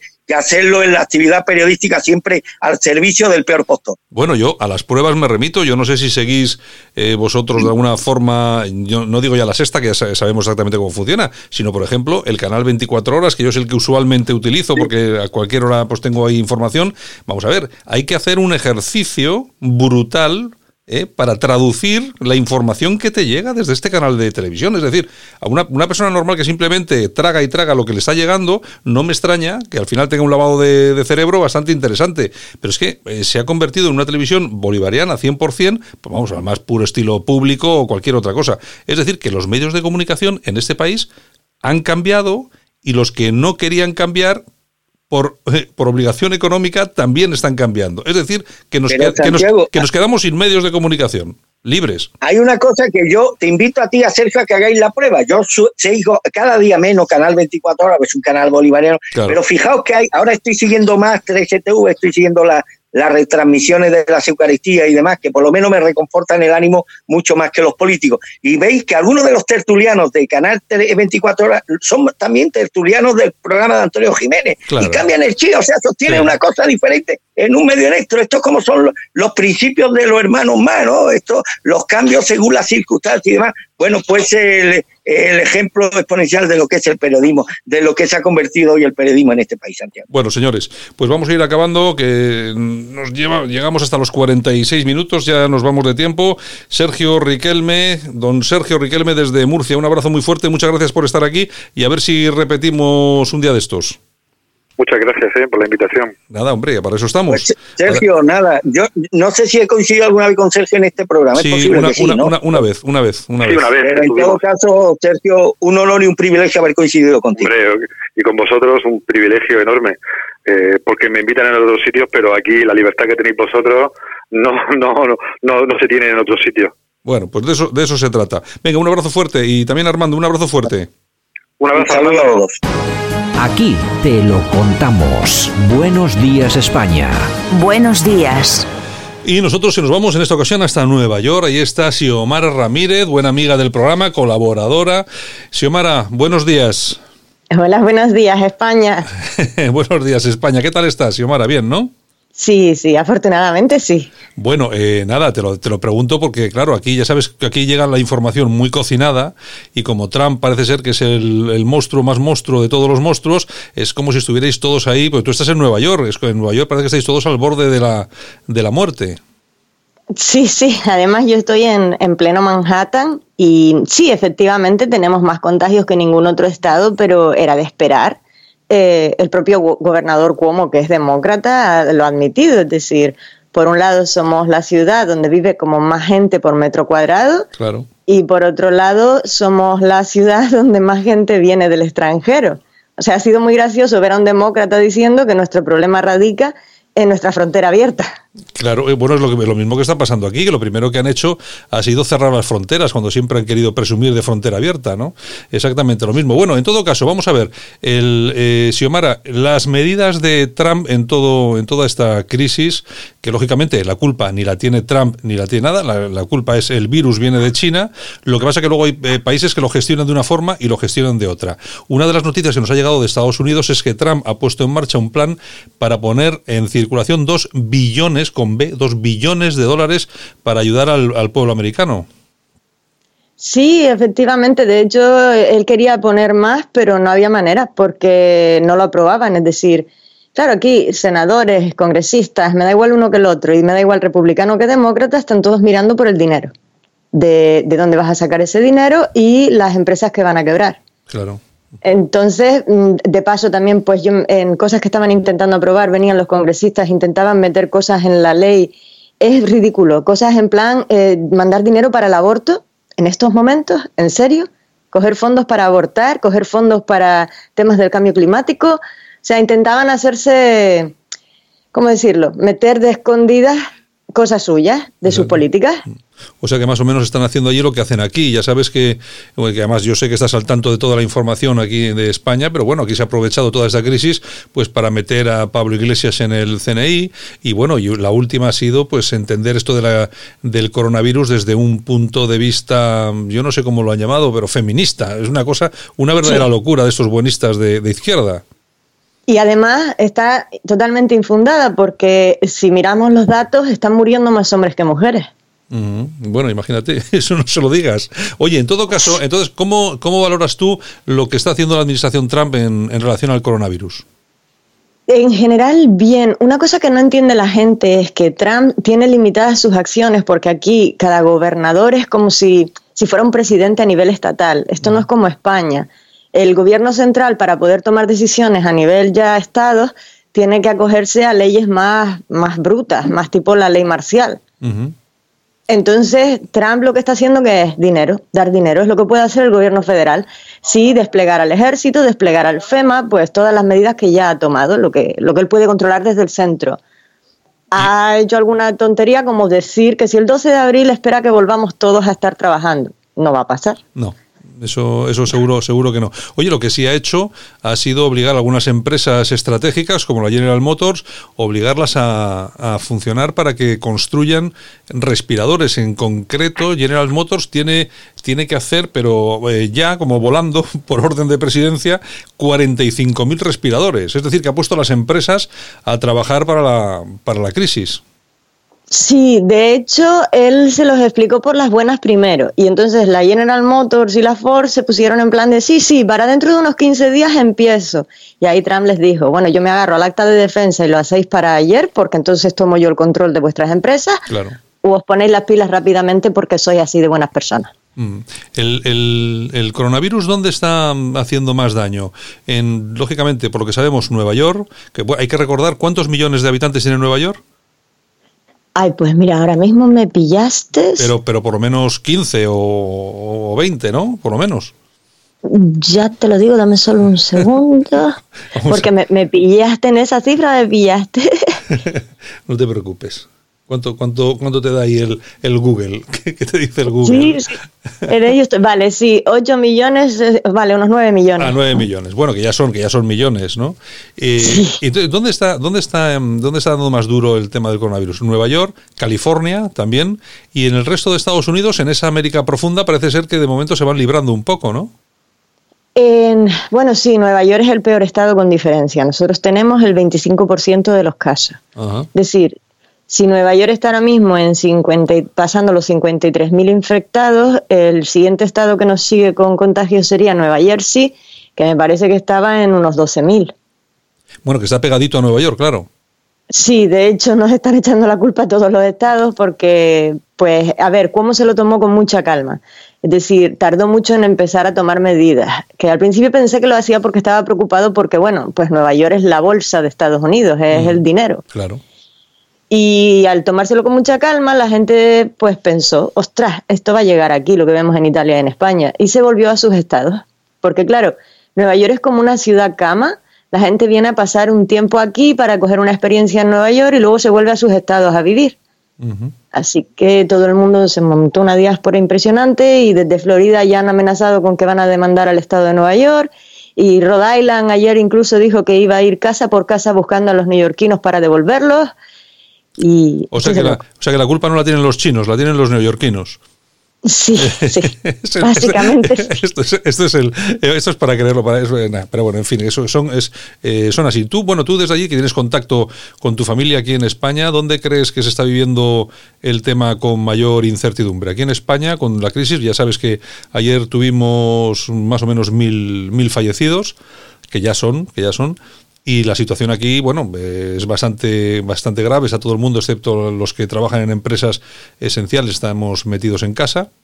Y yo no sé cómo, qué sensación es de peligro. Quiero, no, no, no me refiero a datos concretos, sino qué sensación de peligro tienes tú ahí. Yo, mm, decir, a mí me da más miedo España que Estados Unidos, porque, claro, dicen, Estados Unidos ya tiene 125.000 infectados, sí, pero somos 320 millones de habitantes. Claro, claro, claro. Entonces lo extrapolas y no es tan grande todavía el problema. De momento los hospitales están bien. Sé que no paran de enseñaros imágenes de un, ho- un hospital en Queens, pero claro, ese hospital en cuestión lo que están haciendo es que todo el mundo se ha tirado a hacerse test. Por eso veis esas colas, esa gente Sí. intentando entrar. Sí, sí, sí, sí. Pero no es un problema de infectados como tal.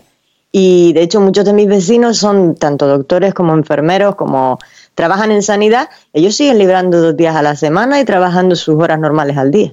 Es decir, que no los, eh, los hospitales allí no, no sucede como aquí, no están colapsados en este caso, ¿no? No, sé que se han visto imágenes de un hospital concreto, el Mount Sinai West, que estaban los enfermeros y los doctores protegiéndose con bolsas de basura, pero tampoco nos han dicho realmente el número de casos que ellos tenían. No sé si lo están haciendo en plan, tienen miedo directamente y ya se, se están yendo a extremos a protegerse.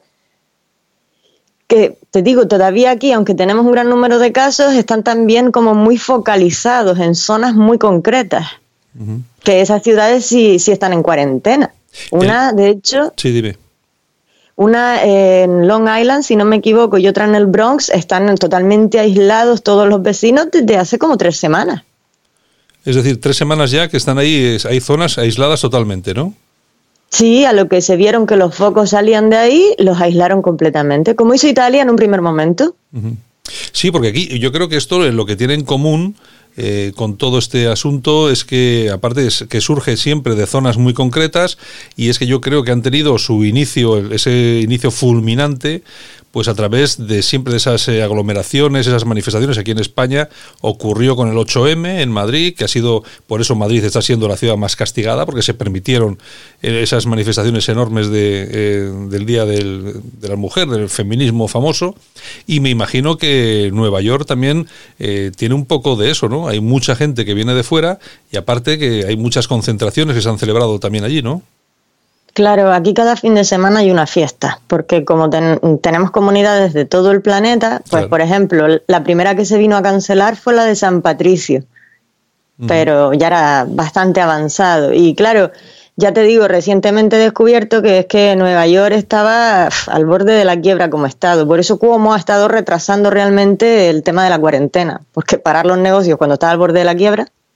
Oye, y comentabas tú en Twitter que Biden ha empezado a presumir del tema de las mascarillas. Decías tú, bueno, que, el, que el, eh, este hombre, el gobernador de no sé exactamente dónde, ha conseguido medio millón de mascarillas. Y claro, tú decías, claro, este, se, se- este ya no se acuerda cuando estaba de vicepresidente con Obama, que echaron manos de 100 millones de mascarillas para la crisis del H1 y claro, y no las repusieron, es decir, dejaron aquello vacío, ¿no?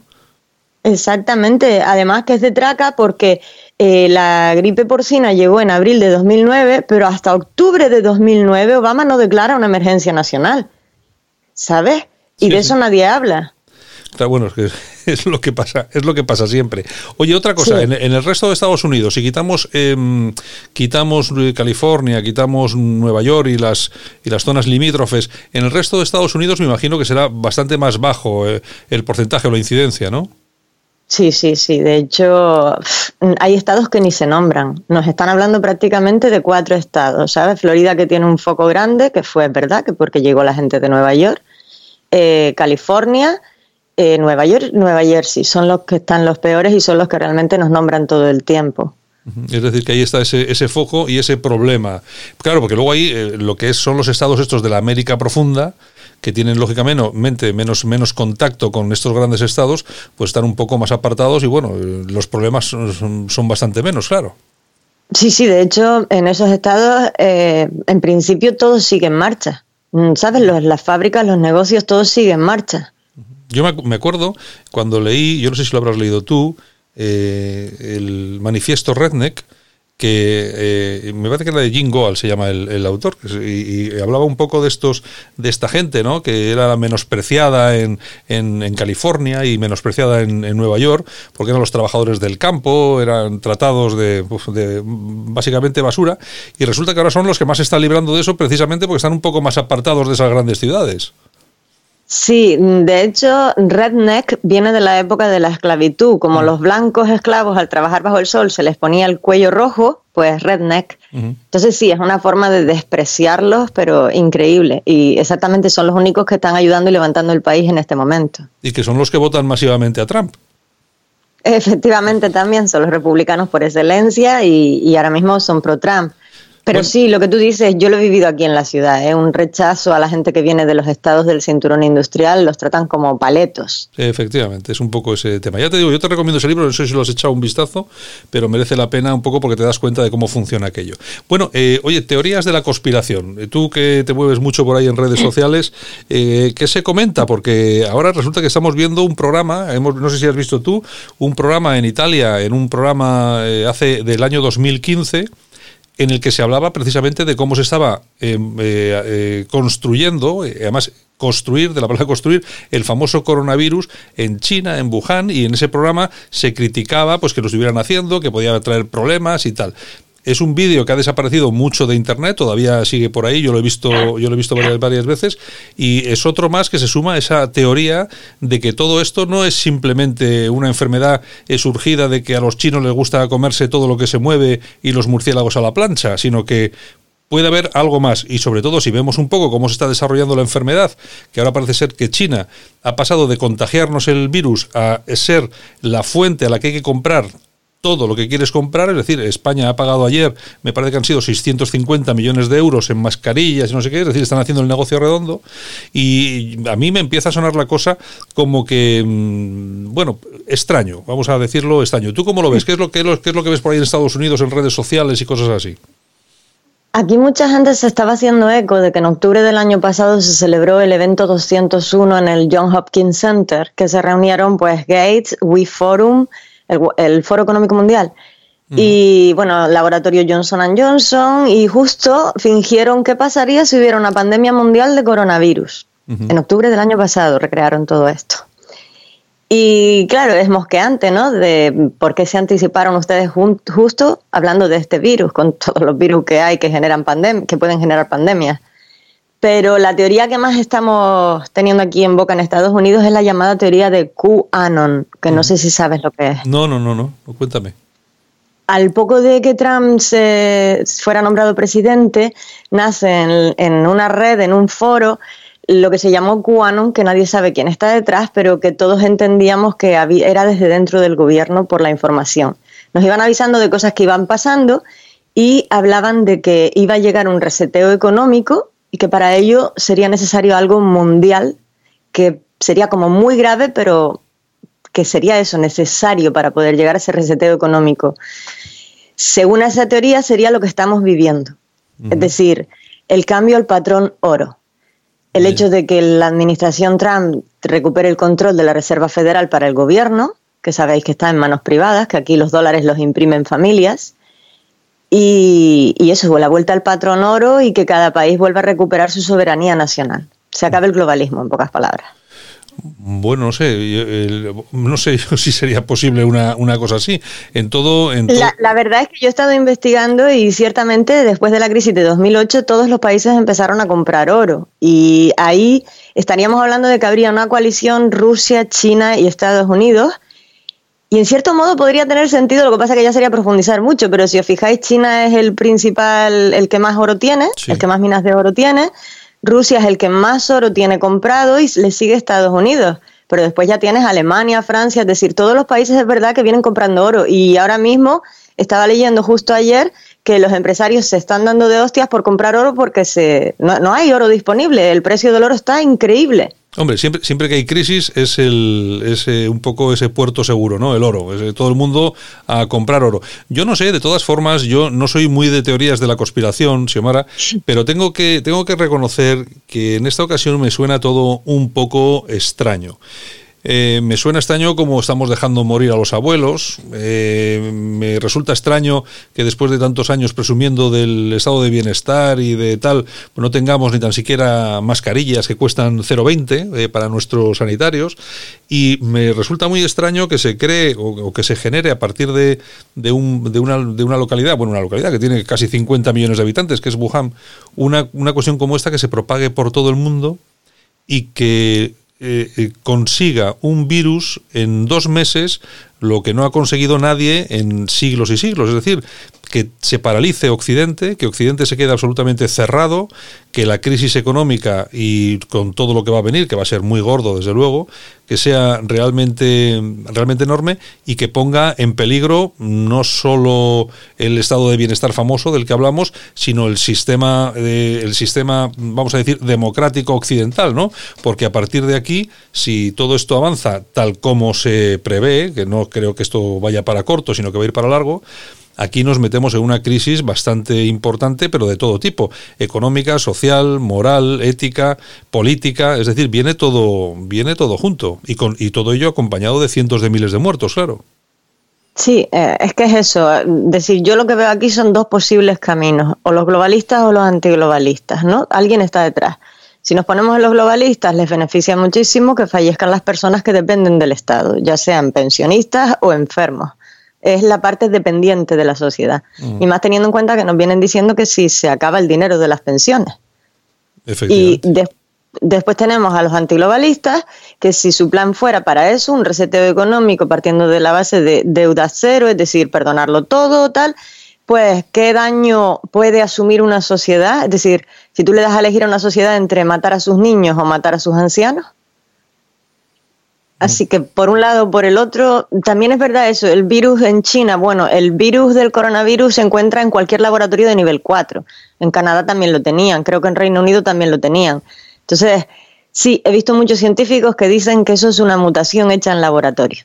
No, no han decir, ellos no te van a decir si lo han hecho a propósito, lo de liberarlo, si ha sido un accidente, lo que sea. Pero muchos científicos sí es verdad que hablan de eso, de algo hecho en un laboratorio. Pero no sabría decirte desde dónde salió, porque visto lo visto con nuestras sociedades eugenistas, No, sí, está claro que aquí lo que menos te puedas imaginar, por ahí salta la liebre.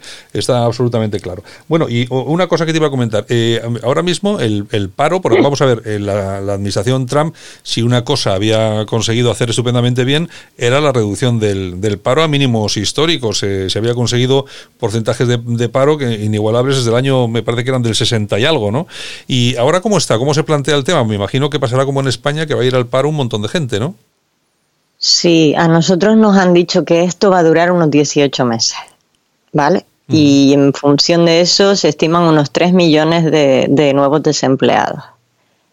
Yo no sé si están calculando la baja, pero Hombre, a mí me, igual me parece un poco a la baja. Aquí hay una cosa que, es muy interesante. Nueva York creo que es la segunda, es el segundo lugar del mundo en recep- eh, como receptor de turistas después de Francia, creo que es, o de España, o tercero después de España, una cosa así. Esto, esto del coronavirus lo que va a hacer en principio es que todo lo que es turismo y visitas turísticas se van a reducir prácticamente a cero, porque aunque digan, no, esto ya se ha pasado, ya se puede salir a la calle, a ver quién se atreve a viajar, ¿no? Sí, eh, tenemos ese problema. Bueno, ahora mismo yo tengo uno de mis de los empleados vive en Times Square y nos mandaba fotos el otro día. Es que nunca hemos visto Times Square así. es, es inaudito. Y claro, es verdad, la gente luego desconfía. Yo ahora mismo ya tengo algunos de mis vecinos con los que sigo en contacto que han regresado a sus estados y los padres no quieren por nada del mundo que vuelvan a Nueva York, independientemente de que se acabe el virus. Los padres ya tienen miedo. Entonces me imagino a, a la larga, es lo que tú dices, la sensación de miedo se quedará en el cuerpo. ¿Cuánto turista volverá a viajar? Luego también, ¿cuánto turista tendrá dinero? Eso es, para otro- es, viajar. es- es que es que eso es otro tema porque aquí esa es una cuestión que no se está que no se está tomando demasiado en serio. Hay lugares ya como por ejemplo en, el sur de Italia ya han comenzado los saqueos, determinadas revueltas. No se habla mucho de ello porque al gobierno tampoco le puede interesar eso demasiado. Pero tú ya sabes que la gente cuando no tiene nada que perder se lanza a la calle. Y aquí hay mucha gente que hasta este momento vivía pues mm, al día, que se dice, ¿no? Al día, es decir, con mi sueldito aguanto al mes y tengo que seguir trabajando para poder seguir pagando. ¿Cuántas personas? Nosotros llevamos ya aquí encerrados, creo que son 15 días ya, vamos eh, a, por la, a por la segunda quincena. Y me imagino que aquí en España, igual que en, en Estados Unidos o en cualquier otro sitio, ¿no? Habrá mucha gente que se quede sin medios económicos de ningún tipo y ahí es donde se va a empezar a generar un grave problema. Claro, aquí por ejemplo se ha puesto lo del cheque por familia. Se va a ir mandando un cheque a las familias que ahora mismo no pueden, ¿sabes? No tienen a ningún miembro trabajando. Pero me parece que uno de los requisitos era que iban a ver tus dos últimos años de declaración de la renta. Claro, mm, hay gente que a lo mejor no ha hecho declaración de la renta porque estaba en su primer empleo o que llevaba tiempo parado y ahora había conseguido trabajo. Luego tienes a los ilegales. Que en estos momentos no te vas a poner a mirar de, bueno, pues es que estás ilegal aquí. La cosa es que están las fronteras cerradas, no tiene dónde ir y tendrá que comer. Claro, claro, claro. Bueno, es que además de todo eso es lo que pasa aquí en España. Lo- eh, vamos a ver, todo el mundo se queda en su casa. Yo no sé si los ilegales tienen casa, la verdad. Y si la tienen, y Mm, la si la mayoría tienen, sí, y si la tienen, pero comparten. Claro, es que eh, sí tienen casa, pero es que en qué condiciones estarán allí, porque como toque un famoso, aquí lo cono- conocemos como un piso patera, es decir, que viven ahí, duermen 30 personas en cama caliente. Eh, ¿Qué hacen? ¿Se meten los 30 en un piso de 40 metros cuadrados? Yo no sé qué será más, más peligroso, eso o salir a la calle. Sí, sí, sí, la verdad. Y, y ya te digo, encima, pues nadie los va a alimentar a ellos porque Claro. no están contando con ellos. Bueno, supongo al final del día que sí, pues siempre la- las distintas religiones cogen y montan pues estos centros donde dan de comer, pero hay un círculo vicioso en el que ellos tampoco están recibiendo ingresos. Efectivamente. No, no, no es, no, es una situación muy complicada no solamente para los autóctonos y también para los inmigrantes ilegales, que es un, es un problema añadido que han provocado ellos, estos mismos y que ahora está aquí entre nosotros. Nosotros tenemos en España, porque siempre nos andan con la, con la milonga de siempre, pero bueno, tenemos aproximadamente 10 millones de inmigrantes y ilegales no sabemos exactamente cuántos hay. Bueno, ya sabes, yo no sé si has leído alguna noticia, por ejemplo, los menas están en verdadera revolución y rebelión en las en las casas de acogida, incidentes todos los días, etcétera, etcétera. Es un problema que ellos han provocado y que ahora estamos soportando. No tenemos respiradores, pero sí tenemos para pagar 7.000 euros al mes por lo que nos cuesta cada mena y tenemos 12.000 en España. Si haces el cálculo, imagínate los hospitales que podríamos tener aquí, pero bueno. Bueno, entonces la cuestión eh, no es exactamente como nos la están contando aquí en España en, en cuanto a vuestra situación en Estados Unidos, que lógicamente no es buena, es mala, pero como en todos los sitios, pero no es exactamente que Trump no esté tomando las medidas oportunas, ¿no? No, de hecho, fíjate, ayer llevan los demócratas insistiendo, insistiendo en que él tenía que cerrar todos los estados, porque realmente los estados no estamos cerrados como tal. Me parece que California y Florida son los dos únicos que cerraron sus fronteras por decisión propia. Nueva York no está cerrada. Y Trump eh, le han estado vaciando la cabeza con que cerrara y cerrara. Ayer por fin dijo, bueno, voy a ver y voy a tomar una decisión a lo largo de esta noche de si cierro Connecticut porque tiene frontera con Nueva York, Nueva Jersey y Nueva York. Y entonces sale Cuomo a decir que eso sería un delito, que sería un acto de guerra. Pues a ver si os aclaráis. claro, una cosa u otra. Yo, yo creo Claro. que aquí puede más estar contra Trump que estar contra, la, contra el virus. Me da la sensación, ¿eh? Mira, leía una frase el otro día que me encantó. Dice, si Trump caminara sobre las aguas, diríais que es porque no sabe nadar. Efectivamente, efectivamente, efectivamente. Eso es lo que pasa, que de ayer de pronto estaban ya los demócratas, oh Dios mío, que, se, que va a coger y va a convertirse en un dictador. Pero si estáis, venga a decirle que lo haga. Que al final esta mañana ha dicho que no, que no lo va a hacer, que ha estado hablando con Cuomo y que no, que cada estado que siga haciendo lo que quiera. No sé. Bueno, sí, ya sabes tú que estas son, son cosas. Además, como la izquierda tiene esa capacidad para moldear el mensaje, cocinarlo bien y servirlo a su gusto para que la gente se lo, se lo coma, pues bueno, en fin, es lo que hay. Bueno, pues Mira, oye, yo dime, dime, dime, Yo he de decirte un- una cosa buenísima. Yo soy la primera que al gobernador Cuomo no lo puedo ni ver porque no le perdono que aprobó la ley del aborto hasta el momento del parto. Pero he de decir que creo que en grandes líneas generales ha estado manejando muy bien la situación, teniendo en cuenta que Nueva York es el peor de los marrones a nivel de nosotros, la economía nuestra, la cantidad de población. En general lo está haciendo muy bien y también he de decir que está venga a hablar con Trump todos los días y no ha permitido que los periodistas estén atacando a Trump. Eso es una cosa que, sabes, en cierto modo nos da esperanza de, bueno, pues si están trabajando juntos estos dos que no se pueden ni ver, pero sí, los medios lo intentan, ¿eh? es decir, nosotros vemos la rueda de prensa de Cuomo todas las mañanas a las 11 y cuando llega el momento de las preguntas, las primeras preguntas son para atacar a Trump. Es una vergüenza con la que está cayendo. Ahí sigue, me imagino que será la única televisión nacional que seguirá apoyando un poco a Trump, será la Fox. Sí, sigue siendo el único canal que más o menos intenta ser más neutral, pero, Pero al bueno. final del día, sí. Sí, al final, al final si, si está todo el mundo a la contra, es muy complicado mm, dirigir esa información, que es lo que está pasando aquí en España. Lo que pasa que, bueno, aquí cada vez menos gente se lo cree y, bueno, se nota que ya la gente no, no traga tanto como, como antes. Bueno, Xiomara, pues nada, oye, desearte que lo lleves bien, cuídate, eh, y si yo sé que estás participando por aquí en muchas cosas, eh, a través de redes sociales, a través también de YouTube, haciendo cositas, eh, no tenemos ningún problema para que cuando vayas a hacer alguna cosa y lo veamos por Twitter, lo retuitamos en nuestra página de la radio y a ver si tenemos suerte y la semana que viene podemos estar otra vez y vemos si hay alguna novedad por ahí, ¿te parece? Sí, encantada. Pues nada, venga, un abrazo y cuídate, ¿de acuerdo? Un abrazo, hasta pronto. Aquí te lo contamos. Buenos días España. Buenos días. El Divagán. Un análisis en profundidad de la noticia del día. Con el politólogo Francisco Gómez. Don Francisco, buenos días. Buenos días, ¿qué tal? Ahí vas en el avión, ¿no? sí, ahí vamos.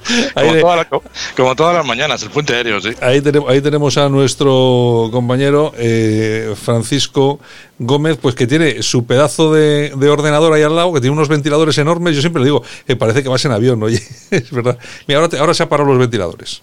Ahora, Sí, sí, no, sí. ahora no te digo casi. Bueno, no, no, no te voy a contar la- lo que hago para alejarme y cualquier día haciendo la garza, o, o- o sea, para el tema de las coberturas, pero bueno, se hace lo que, se hace lo que se puede. Bueno, bueno. Oye, eh, nada, bueno, eh, fin de semana que ya ha pasado y, y ya vemos que empieza por ahí gente a analizar un poco el tema de responsabilidades, no responsabilidades. Lógicamente, desde mi punto de vista, la máxima responsabilidad no, vamos a ver, la- eh, lógicamente esto viene de China, no vamos a echar la culpa del virus a nadie, pero de lo que sí podemos echar es de la gestión. Lógicamente la gestión del gobierno eh, neocomunista, pues lógicamente es evidente. Eh, También es cierto que el Partido Popular y Vox tampoco hicieron demasiado en un principio, pero bueno, yo creo que empiezan a salir ya por ahí algunas voces críticas que empiezan a contar un poco las cosas tal como son, tal como fueron. Y además creo que es bueno que se empiecen a contar desde ya para evitar que luego otros, los de siempre, reescriban la historia y los que no tienen nada que ver en este asunto se conviertan en culpables. Porque claro, ya llevamos bastante tiempo escuchando hablar de los recortes de Rajoy, que ni fueron tales, ni, que, ni han tenido la culpa de que compren estos tíos los test eh, podridos en China. Y bueno, y la cosa es, es así, eh, eh, Francisco. Sí, vamos a ver, que eh, todo lo que tiene que ver con la acusación de la del, gobierno o de sus partidos afines que les están apoyando en este gobierno absolutamente ridículo, fo- formado gracias a la abstención de los catalanes y de los vascos, eh, no deja de ser el resultado final de, de un gran engaño a toda la población nacional. Y que toda la responsabilidad actualmente la tiene el gobierno, pues eh, eso es algo que hay una parte de la sociedad y de la población que lo está asumiendo como Pero también es verdad que siendo cierto que el gobierno ha tomado las medidas tarde, porque eh, empezó a preocuparse del asunto de una forma real a partir del día 9, eh, siendo cierto esto, también hay que echar la vista atrás y, y plantearnos eh, de una forma crítica qué ha hecho el Partido Popular o Vox, que son la oposición real, porque ya te, yo a Ciudadanos, no le- como ya te he dicho varias veces, no les incluyo porque Ciudadanos es nada, pero Vox y el Partido Popular habría que pensar que ellos también qué han hecho por prever esta situación, ¿no? A mí me hace, me hace, me, me sorprende eh, la reacción, por ejemplo, del Partido Popular mm, de ayer mismo. Eh, sacaban un tuit criticando a Irene Montero, que me parece normal y razonable, pero decían textualmente, hace meses que la OMS declaró la emergencia mundial ante la expansión del COVID-19, pero hasta el día 9 de marzo el gobierno no hizo saltar las alarmas. Dicen que han seguido las indicaciones de las autoridades. Señora Montero, la autoridad son ustedes. Estoy de acuerdo. El gobierno, e Irene Montero forma parte, forma parte de este gobierno de incapaces y de negligentes, ¿no? Pero eh, donde gobierna el Partido Popular, se supone que en el mes de febrero, que ya la crisis estaba extendida por, por- por una gran parte de China y ya había los primeros casos, se habían, se habían producido los primeros casos graves eh, en Italia, tampoco hicieron nada. Eh, hay que recordar que el Partido Popular y Vox en el mes de febrero estaban liados contra el gobierno por el tema de la mesa con los catalanes, ¿no? con, con, con el amigo Rufián. Por lo tanto, por lo tanto eh, una vez más, el Partido Popular ha demostrado que va por detrás de los acontecimientos y ahora, aunque levanten la voz y estén acusando al gobierno de todas sus incompetencias, que, que son manifiestas, por supuesto, pues también ellos están quedando retratados. Porque, claro, si en el mes de febrero hubieran dedicado eh, su esfuerzo en aquellas comunidades, que hay que recordar que gobiernan en cinco comunidades y en más de 8.000 ayuntamientos en, España, si hubieran dedicado un mínimo esfuerzo en tomar medidas a nivel de publicidad, eh, dando a la población eh, pues eh, conocimiento de que la situación iba a peor y, y, bueno pues intentando provocar que la gente fuera eh, siendo un poco más responsable eh, no, no, no yéndose a equipos a partidos de fútbol como sucedió ese famoso fin de semana del día 8 con 70.000 personas en un estadio no asistiendo a los actos culturales que se desarrollan en Madrid todos los fines de semana no asistiendo a actos de Vox eh, actos políticos en fin los partidos políticos de la oposición tienen en parte tanta responsabilidad como el gobierno porque no se puede estar acusando al gobierno, que ya digo que tienen toda la razón porque al final es su punto de vista razon es, es, es razonable que lo hagan porque no les queda más remedio. Pero hay que retro, eh, retrotraernos al mes de enero y al mes de febrero, donde ya estaba el virus activo en China y en febrero ya estaba en Italia y aquí estábamos otras cosas. Por lo tanto, bajo mi punto de vista, el PP y Vox, pero el PP sobre todo porque tiene gobi- gobiernan en cinco comunidades autónomas, una vez más se ha demostrado Santiago que están a verlas venir, que no se enteran de nada y que los recursos que tienen a su disposición no los han utilizado para eh, intentar avisar a la población para que tomen conciencia de este problema. Por lo tanto, bueno, pues yo ahora cuando leo este tipo de tuit me quedo francamente un poco sorprendido porque es verdad, es que no les queda más remedio que criticar que la gestión se ha hecho eh, pues una vez que ya nos ha pillado aquí y tenemos un montón de muertos encima de la mesa. Pero mm, yo, por ejemplo, me pregunto, eh, en Madrid hay un número altísimo de fallecidos que se han producido en las, en las residencias de tercera edad públicas. Habrá que pedir responsabilidades también al gobierno de la Comunidad de Madrid de la gestión que se ha hecho en estos centros, ¿no? Porque eh, está claro que cuando salen eh, los presidentes de las comunidades autónomas eh, eh, del PP, como ayer, por ejemplo, Moreno Benilla salió a explicar lo que están haciendo, pero a mí me recordó a un anuncio de cerveza o un anuncio de salchichas, francamente. O sea, que nos digan lo buenos que somos los españoles y lo bien que nos comportamos todos en nuestras casas, que me lo diga uno del Partido Popular, a mí me, me- me deja bastante preocupado, porque al final, si lo que se está criticando es que el partido en el gobierno no se limita a dar datos, sino a hacer una verborrea y a estar soltando soflamas en ruedas de, prema- en ruedas de prensa infames de más de 40 minutos, como a la que asistimos el sábado por la, por la tarde con el presidente, una vez más soltando lo de siempre, o ayer ya con, con la ministra Montero y la ministra Yolanda Díez, pues hombre, pues al final lo que estamos viendo es que poquito a poco las medidas que están tomando nos van, nos van descontando derechos y libertades a los ciudadanos, son medidas que se deberían haber tomado todas en el minuto uno que se decidió hacer este Real Decreto, porque al final no se está ganando tiempo, porque la economía está parada desde hace 15 días, entonces que ahora a través del Real Decreto de mañana eh, ya se tomen medidas más drásticas como la geo- la el controlar eh, a los móviles, no me sale ahora la expresión. Sí, la Eh, geolocalización. geo- geolocalizar a los móviles, pues para que al final sean los móviles los que van informando de, de los diferentes contactos que tenemos la población por la calle. Y bueno, pues al final estamos viendo que son medidas un poco improvisadas, pero yo creo que es fundamental, Santiago, que dejemos claro que la oposición tampoco han, han andado, han andado muy espabilados y en el mes de febrero estaban a verlas venir. Entonces, Hombre, yo, bueno, yo tengo que darte la, la razón, pero en parte, y te, te cuento. Eh, vamos a ver, eh, yo me imagino que, el- que la oposición, en este caso el Partido Popular, Vox, Ciudadanos, eh, no manejaban la información que manejaba el, el gobierno. Lógicamente, es lógico, porque al, Sí. estar, al estar en la oposición no manejas esa información. Y tú, lógicamente, ante una cuestión de esa gravedad que nadie se imagina que puede ser tan grande, lógicamente si el gobierno tira para adelante, tú dices, bueno, pues parece ser que estamos tranquilos, parece que hay un, hay un problema, pero bueno, parece ser que más o menos estamos tranquilos. Yo creo que la oposición, y, y cuando digo oposición digo a todos los partidos de, de la derecha, ¿no? Ciudadanos, Partido Popular y Vox. Eh, estos partidos, cuando uno se convoca en Vista Alegre, cuando otro, se- los de Ciudadanos van a la manifestación de, de feminista, que no sé qué pintaban allí, pero bueno, ni el PP.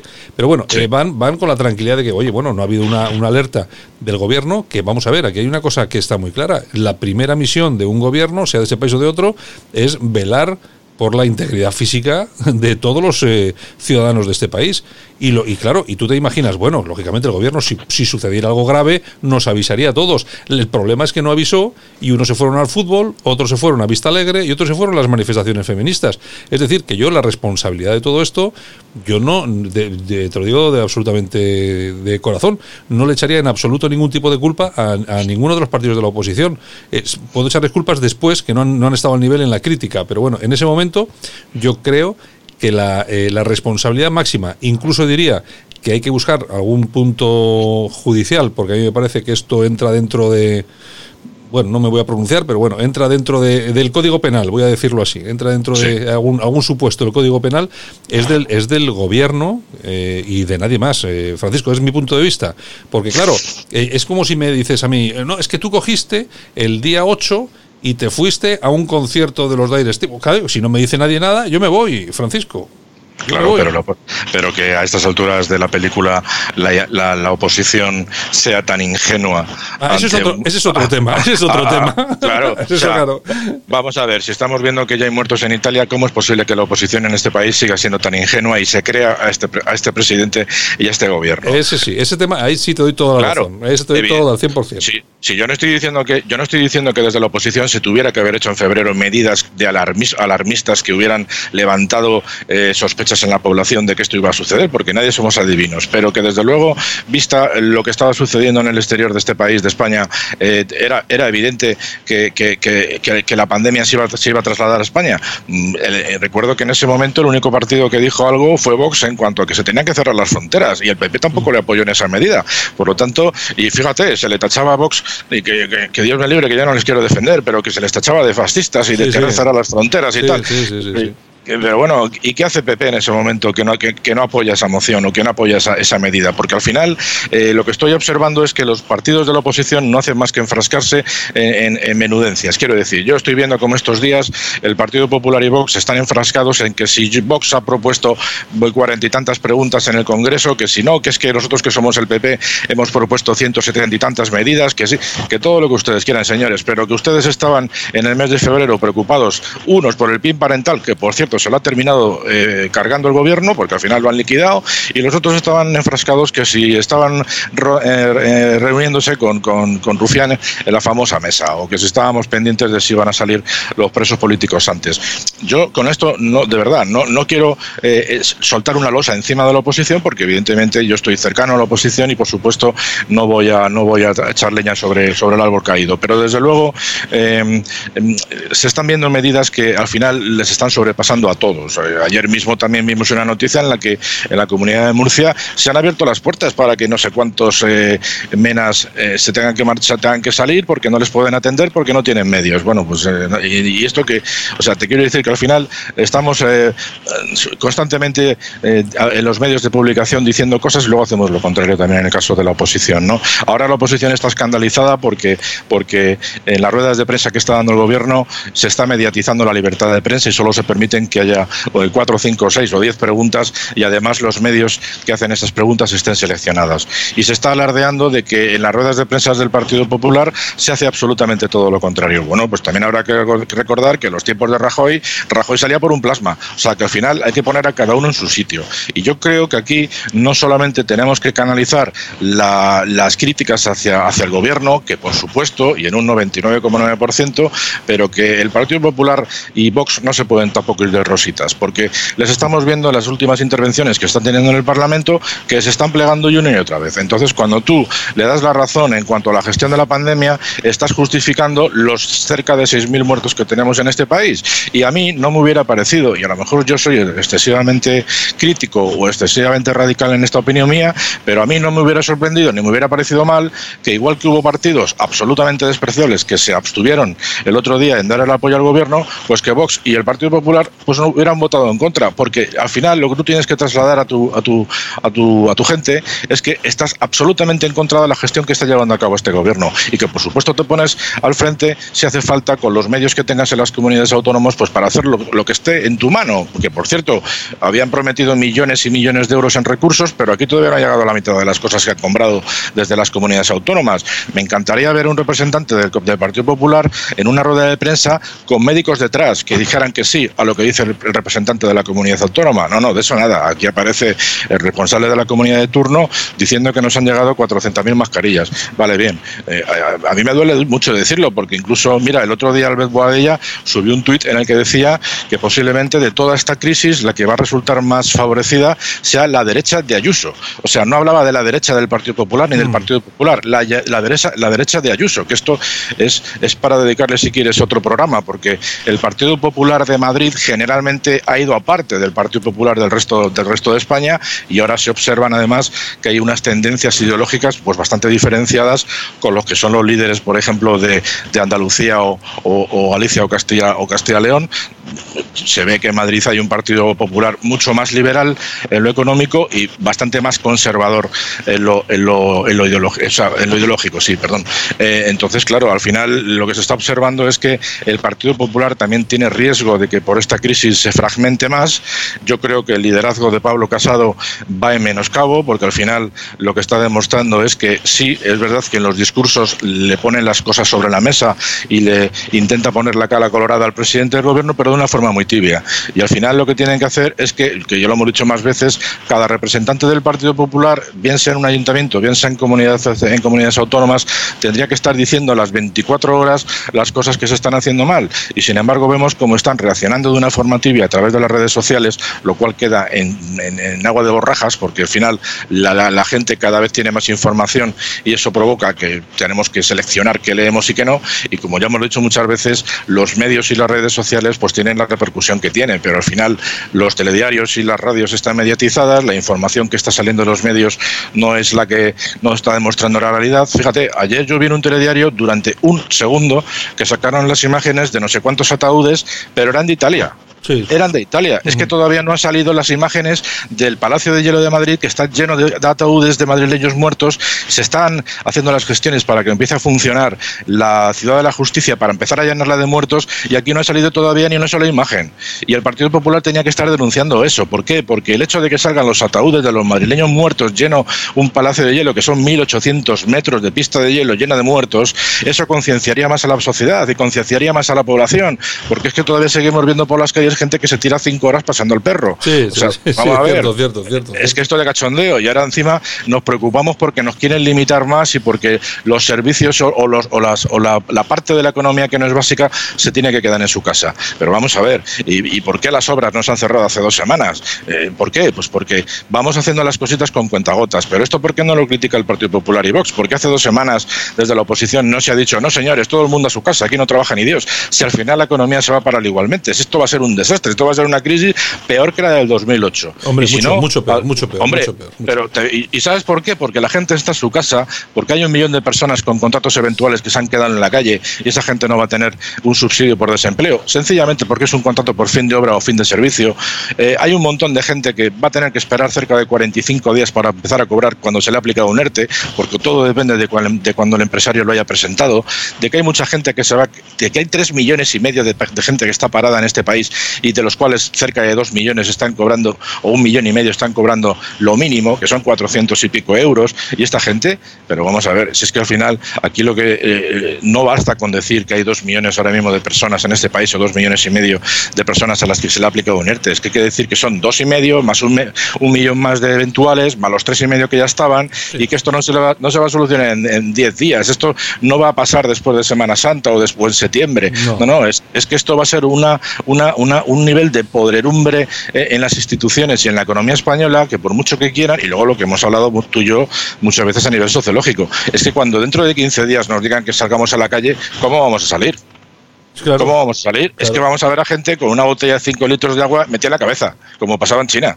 Es que y te vas a atrever a entrar a un bar, te vas a atrever, a atrever a entrar en un centro No, comercial a- a, consumir, pero si es que esto no va a arrancar en 15 días. Y, y, y aquí estamos esperando a que la Yo comunidad el tema, económica yo el tema, yo el tema de la, el a tema, el tema de, las, de la hostelería ya, ya veremos qué es lo que va a pasar, pero que se olviden los hosteleros, que se olviden de que la gente vaya a entrar a sus locales.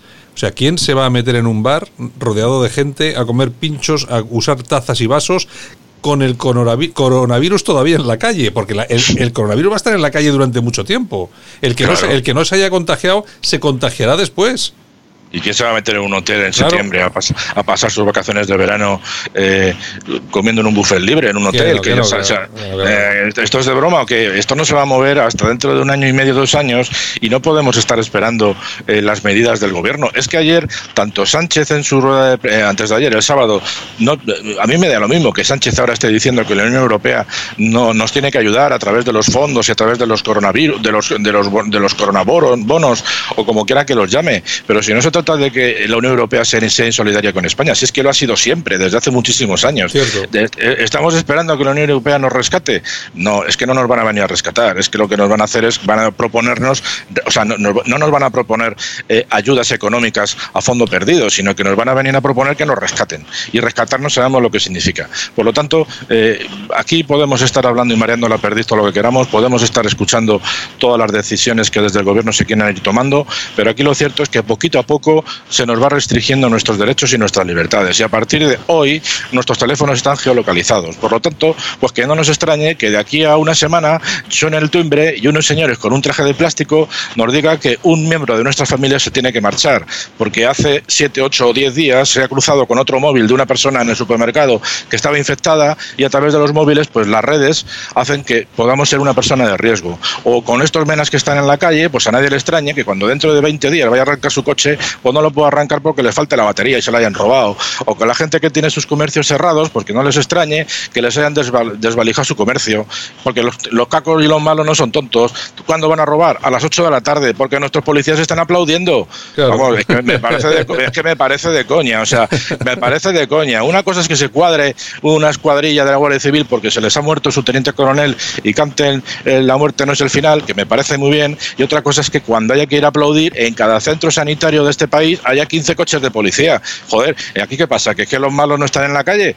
Vale, que ha disminuido la criminalidad un montón, pero que, vamos a ver, pues, señores, que la policía no está para ir cantando el cumpleaños feliz por las calles cada vez que un niño, porque es que al final ahora vamos a estar toda la gente que tenga niños pequeños mandando un correo a la policía para que me vengan 10 coches de policía a aplaudirme y a cantar el cumpleaños feliz al niño. ¿Estamos tontos o qué pasa aquí? Que la gente está muriendo como moscas. En fin, esto es una situación que desde luego no me extraña que haya gente que se ponga a la tele y no quiera saber nada de lo que está pasando y se dedica a hacer tonterías por las redes, porque como te pongas a planteártelo, eh, yo ayer vi unas imágenes de, de, de Nueva York que realmente que es la cuna del capitalismo y del desarrollo occidental y que esté vacío parece una parece una película de ciencia ficción. ¿eh? Sí, sí, parece una. Sí, sí, efectivamente, efectivamente. Y, y la gente está como, bueno, pues ahora me dan 15 de vacaciones y me lo tomo todavía Sí, y, me, y me lo tomo cachondeo encima. Pues de- cuando dentro de tres meses tu jefe te pida que devuelva las 80 horas si estás a 40 o a 39, te va a hacer una gracia en el mes de octubre que, que ya verás, te vas a reír. En fin, la Bueno. gente aquí. Pero bueno, es lo que tenemos, Santiago. Seguiremos en la lucha. Pues venga, Francisco, mañana repetimos. Bien, un placer. Mañana hablamos. Venga, hasta luego. Hasta luego. Escuchas Buenos Días España. Aquí no nos callamos. Esto es Buenos Días España en Radio Cadena Española. Bueno, y en esta ocasión vamos a hablar un poco de economía y para hablar de economía nos vamos hasta Galicia y tenemos a nuestro compañero Jaime Caneiro. Jaime, buenos días. ¿Qué tal, Santi? Buenos días, ¿cómo estás? Pues bien, de momento bien, ya un poco cansado de tanto de tanta reclusión, de tanto confinamiento, de tanto secuestro, pero bueno, al final, al final yo no sé si esto es un secuestro, es un confinamiento o qué es, porque no, no sé, yo, no, lo sé, pero, pero desde luego que bueno no es, desde luego. No, no, no, no. Y, y no sé, la gente, yo no sé cómo aguanta. Oye, eh, tenemos aguante los españoles, ¿eh? Para pasarnos tanto tiempo, tanto tiempo en casa. Señor, señor, Sí, señor. la verdad, la verdad que sí, se, se hace complicado, sí. Bueno, de todas formas, eh, muchos eh, muchos españoles que, han- que veían por, con cierto miedo, ¿no? Pues claro, todo lo que estaba pasando, eh, ahora han debido ver con bastante tranquilidad que el gobierno ha dicho que se prohíbe el tema del despido. Yo no sé si esto de prohibir el despido es, eh, es bueno o es malo en general. Lo que sí sé es que seguramente que al trabajador le parece muy bien y al empresario le parece bastante mal, entre otras cosas porque uno cobra por no trabajar estando en casa y el otro, eh, pues también me imagino que estando en casa con el negocio parado y haciendo frente a todos los gastos, también tiene que pagar las nóminas, aunque luego digan que, bueno, esto hay que recuperarlo, pero ya veremos, ¿no? Esas cosas son como, como Dios quiere. Sí, no, eh, vamos a ver, la medida que anunció Yolanda Díaz el pasado, el pasado viernes o el jueves, hace pocos días, que efectivamente eh, bueno, iban a poner toda la maquinaria encima de la mesa para prohibir los, los despidos por causa de COVID-19, por causa de- del coronavirus, que actualmente el 90 y pico por ciento de los despidos están basados efectivamente en, en- en este tema, ¿no? El problema es que esta medida realmente es fruto de, de alguien que vive los mundos de Chupi con, con mi, con mi humilde eh, percepción ¿no? y con mi humilde respeto. ¿Por qué? Porque vamos a ver, actualmente estamos en un escenario muy difícil, sobre todo para autónomos y para pymes, en el cual la demanda es cero. Si quitamos eh, los supermercados, farmacias y algunos, eh, algunas empresas que están funcionando actualmente que son para atender bienes de primera necesidad, para que todos podamos comer y estar tranquilos en ese, en ese sentido.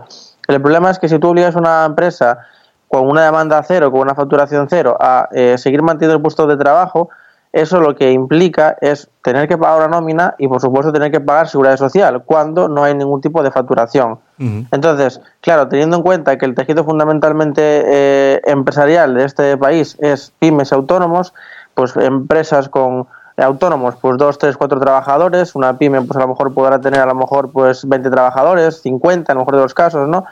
Y claro, esto se hace muy complicado para las empresas que no, que no facturan. Entonces es un arma de doble filo. Sí, por un lado el trabajador sigue cobrando, sigue teniendo eh, renta disponible, sigue cotizando, pero por otro lado para la empresa es un problema. ¿Qué puede ocurrir aquí? ¿Qué, qué, qué me- qué es lo que puede pasar con esta medida? Bueno, por un lado, eh, garantizar el trabajo ahora mismo y la nómina de la seguridad social es un poco absurdo, teniendo en cuenta de que eh, la renta disponible actualmente no se puede utilizar, básicamente porque la gente no puede demandar productos salvo los de primera necesidad.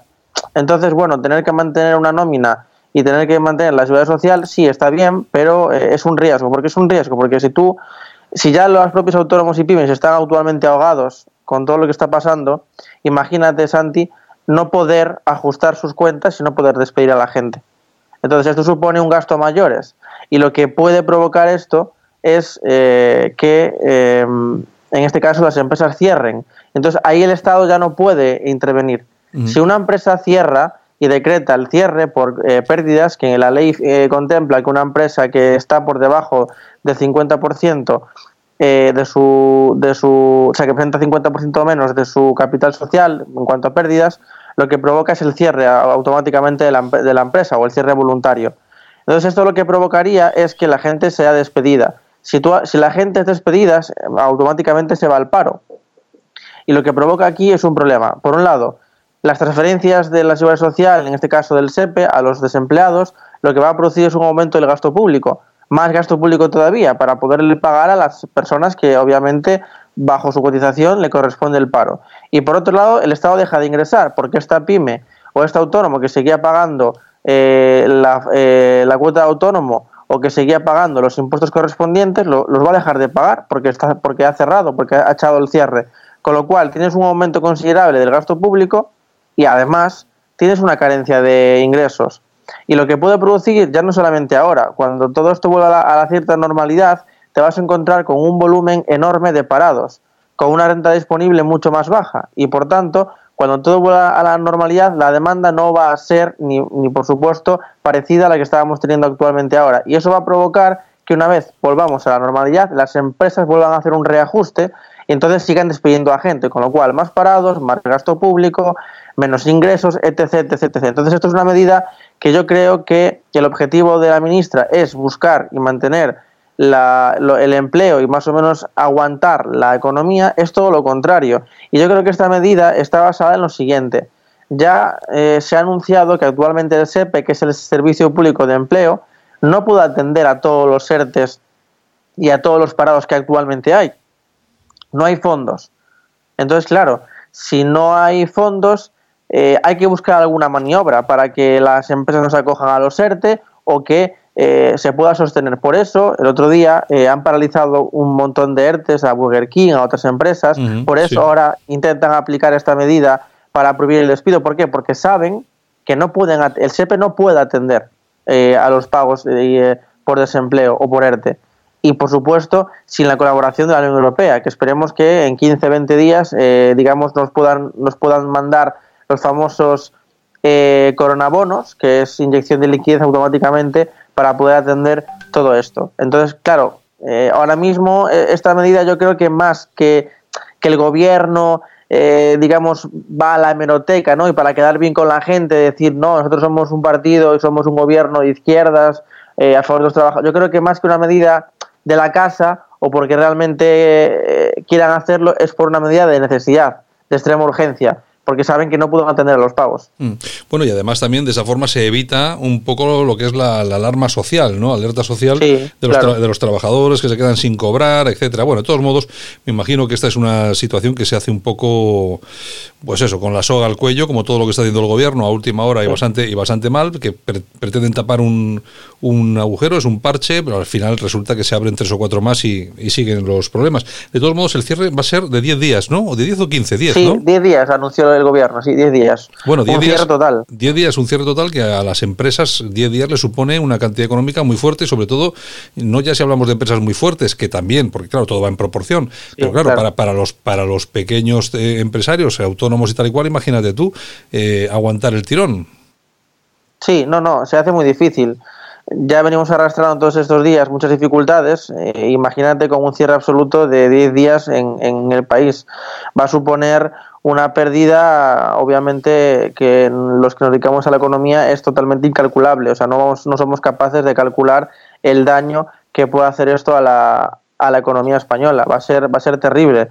Y, y sobre todo que esto va a dejar eh, a las empresas con poco margen de maniobra cuando todo esto vuelva, vuelva a, la, a la normalidad, ¿no? Es decir, eh, yo, yo siempre pongo el ejemplo del enfermo, ¿no? Es decir, cuando tú atraviesas una enfermedad muy complicada y te dicen, te has curado, el enfermo no vuelve al 100% de sus facultades cuando, cuando le dicen que ha superado la enfermedad. Tiene un periodo de adaptación, tiene que ir poco a poco para que vuelva a ser la persona que siempre fue. Pues la economía, en este caso las empresas, igual. Es tal la pérdida, es tal eh, el desajuste que tienen actualmente, cuando todo vuelva a la normalidad, las empresas no van a ser capaces de volver a la normalidad ni ser lo que eran en su momento. Incluso, como decimos siempre, muchas se van a quedar por el camino.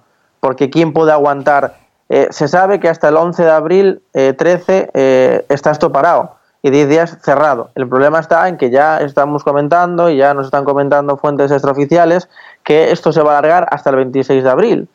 ¿Eh? Y por lo tanto eh, son otros cuantos días más. Con lo cual, ¿quién va a poder aguantar un mes o dos meses esto? Muy, muy pocas empresas, muy pocas. Está claro. Y, y se salvan las que tienen actualmente pues un tejido online y un tejido logístico muy bueno. Hablamos de Inditex, hablamos de empresas como por ejemplo Estrella Galicia, hablamos que por cierto sigue proveyendo a los supermercados y que por cierto es una empresa que ha anunciado que no va a hacer ningún ERTE. El otro día salió el CEO a comunicar que es una que como empresa familiar eh, se afectan todos y que todos saldrán juntos, no se, no se va a tomar ninguna medida. Entonces, claro, ahora mismo todas las empresas que tienen una importante logística y que pueden seguir vendiendo a través de online con sus, sus macrocentros logísticos, perfecto.